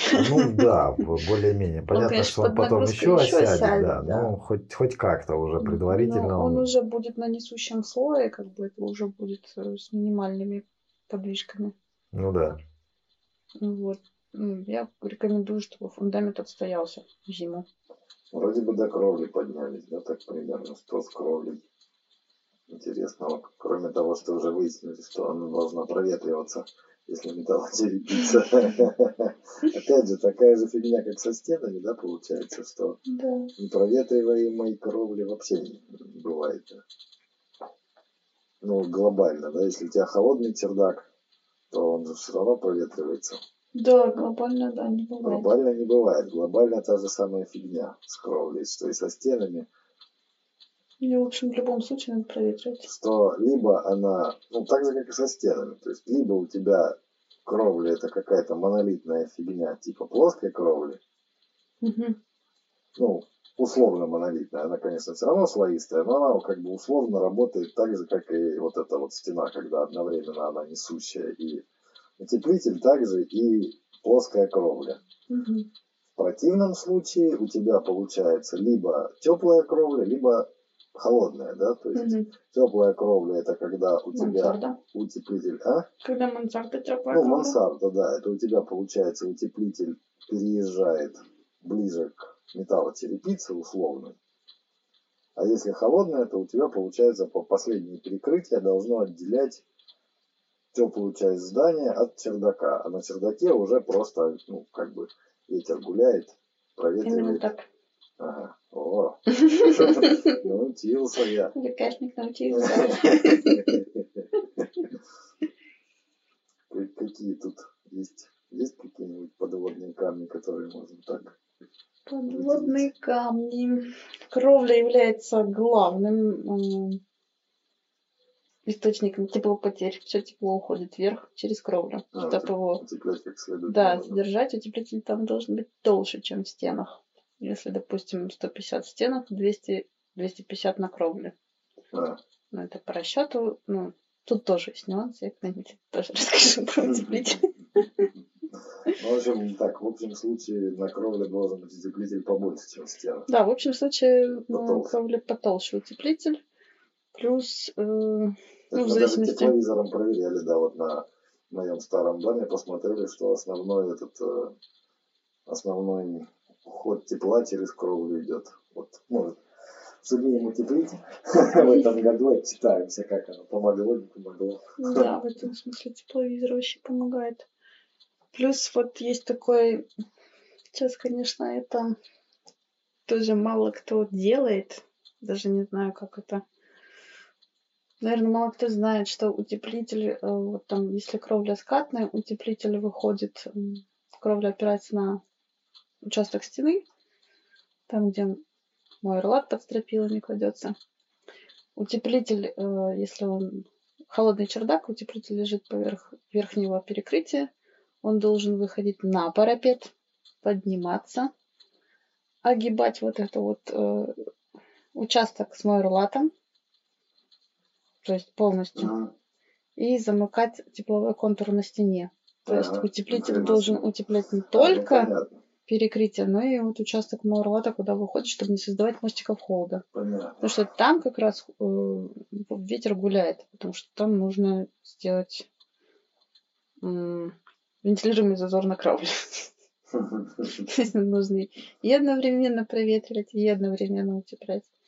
Это там один из самых сложных узлов вот, во всем строительстве. Правильно сделать примыкание кровли. Понятно. Ну, это просто так, получается, грозит тем, что будет по этому, по уголку уходить тепло, да? Да. В угол, угол будет... будет промерзать. Ну, вот как у нас, вот ты видел тепловизор, там да. угол промерзает. Угол промерзает, да. Вот.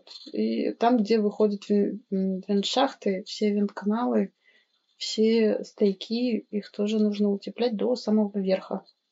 То есть, если вы проводите вентканал сквозь холодную кровлю, его нужно утеплить весь до самого верха.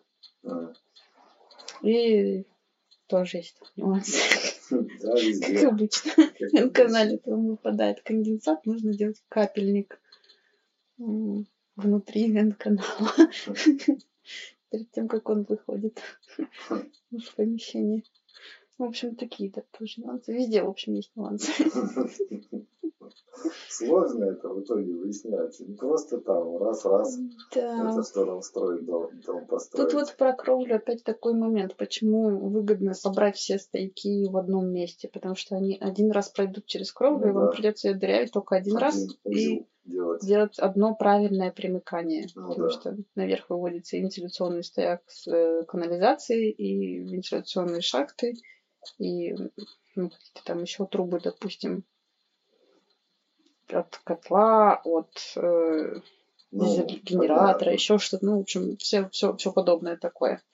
Какие-то стойки. Лучше, конечно, чтобы они прошли один раз, продырявили кровлю, потому что они обычно попадают в контур уклон, ну, очень редко удается их там вывести в конек, так, чтобы они там нормально, красиво вышли.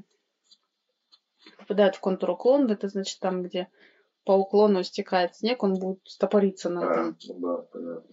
канале, и нужно сделать контур уклон еще, один маль... еще одну маленькую кровлю за вент-каналом, чтобы снег там не собирался, не было снегового мешка. Вот, опять про, про скат кровли есть такие нюансы что у каждого материала есть SP-17 кровли. У каждого материала э, строго указан уклон, с которого его можно монтировать. Допустим, для металлочерепицы это 20 градусов. Нет, 20% 12 градусов. То есть, э, если Больше вы... можно, меньше нельзя?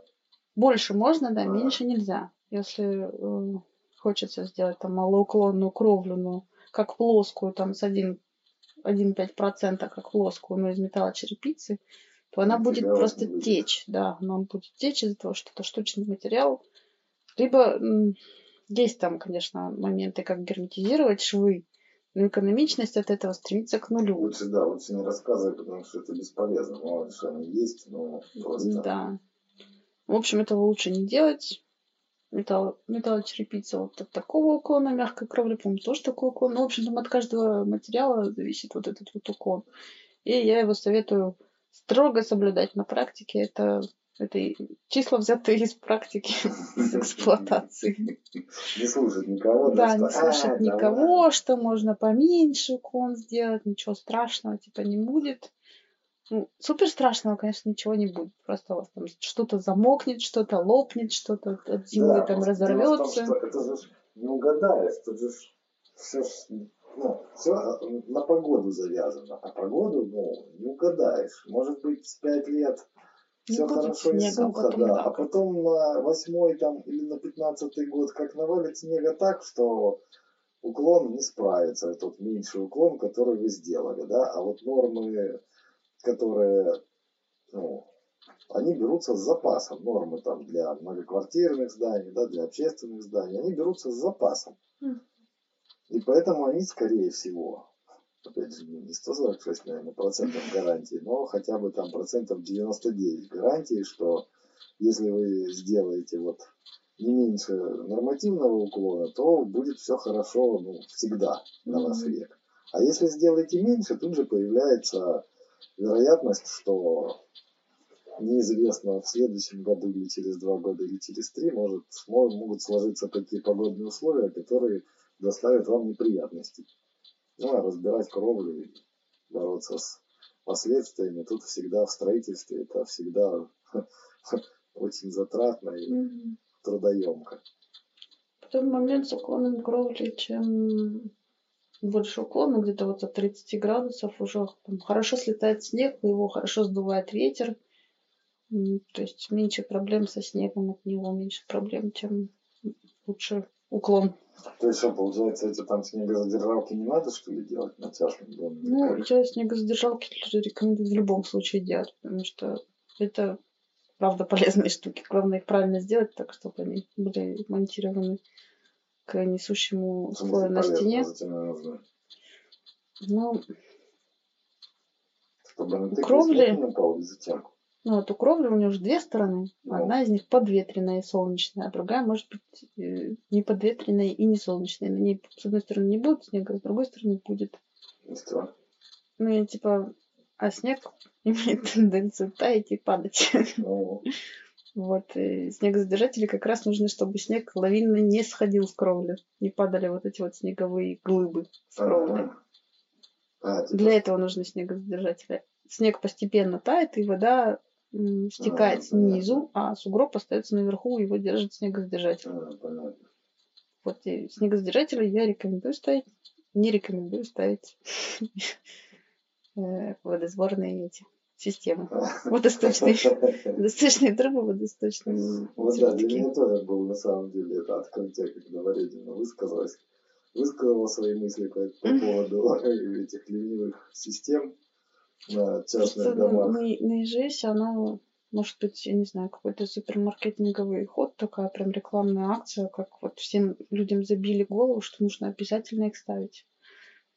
Можно, есть, конечно, там моменты, когда желательно их поставить. Там, есть где... отдельные показания. Да, там, где ходят люди, чтобы на голову не капали капельки воды. Ну, и то, опять же, тут, на мой взгляд, стоит еще 40 раз подумать, потому что, когда идет дождь, люди не очень-то и ходят. Да, люди не очень-то и ходят, а вот капельки падают в одном месте. Если вы не ставите трубу, то они падают рассредоточенно в кровле, а если вы ставите трубу, то вся вода, которая попадает на этот э, водосборную площадь, на этот скат именно, попадает в одну трубу и течет в одном месте, размывает гораздо сильнее там землю, куда вы денете это все. Ну, это сразу столько мыслей с них связано. Давай отложим на следующую беседу. Ладно, давай. Следующую беседу продолжим с э, этой. Можно про разводилова людей, как разводят на ИЖ, если людей следующее сделать. И да, ну, а там, да, сразу же и про разводилова будет, и про леневку, и про всякое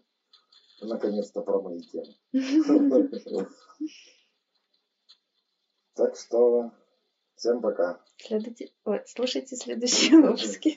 Я сначала рано, наверное, всем пока. Пишите вообще интересно, неинтересно. Ну или хотя бы ставьте лайки и или анлайки на тех платформах, где они есть, потому что Пока тоже... что есть. Не, ну нам интересно понимать, вот честно, я бы, например, если бы была возможность э, показывать дизлайки, я бы показывал. Ну, да. Потому что мне самому нравится, когда на платформе есть э, это. Я сам, когда ищу контент, ну как-то сориентироваться, да, ну, что да. там по плюсу минусам вообще творится, хотя бы в первом приближении. А так, когда одни плюсы стоят, а минусов ты не видишь. Э, может быть, их больше, чем плюсов. Да, может быть, там минусов больше, чем плюсов. У нас пока что нет. Пока нет ни одного видоса, даже где, ну, в смысле, я по Ютубу сужу, да, где даже пополам было бы. Везде больше лайков. Но все равно, если это кому-то не нравится, ставьте, ставьте анлайки и желательно еще вот в идеале напишите, что вам не нравится. Да, Да, может, как- может нам что-то дополнительно объяснить, или у вас Мы какое-то другое лучше. мнение, да, мы с э, удовольствием выслушаем другое мнение. Может, мы не правы где-то. То есть интересно же тоже, это же дело такое инженерное, мало ли. Может, мы всю жизнь заблуждаемся. В спорах рождается истина. Ну, только в конструктивных спорах, Да, когда ты приводишь э, аргументы какие-то. Не в полемике. Так что ставьте лайки, дизлайки, пишите комменты, про что еще рассказать. Ну и вообще, рассказывать дальше или нет. А то что-то я думал, мы поговорим так за полтора часика про ИЖС и там следующие полтора часика про многоквартирные дома. А тут ну, уже наговорили что-то очень надолго. И, наверное, еще не закончили ИЖС. Так что вот так вот. Всем пока. Всем пока. Спасибо.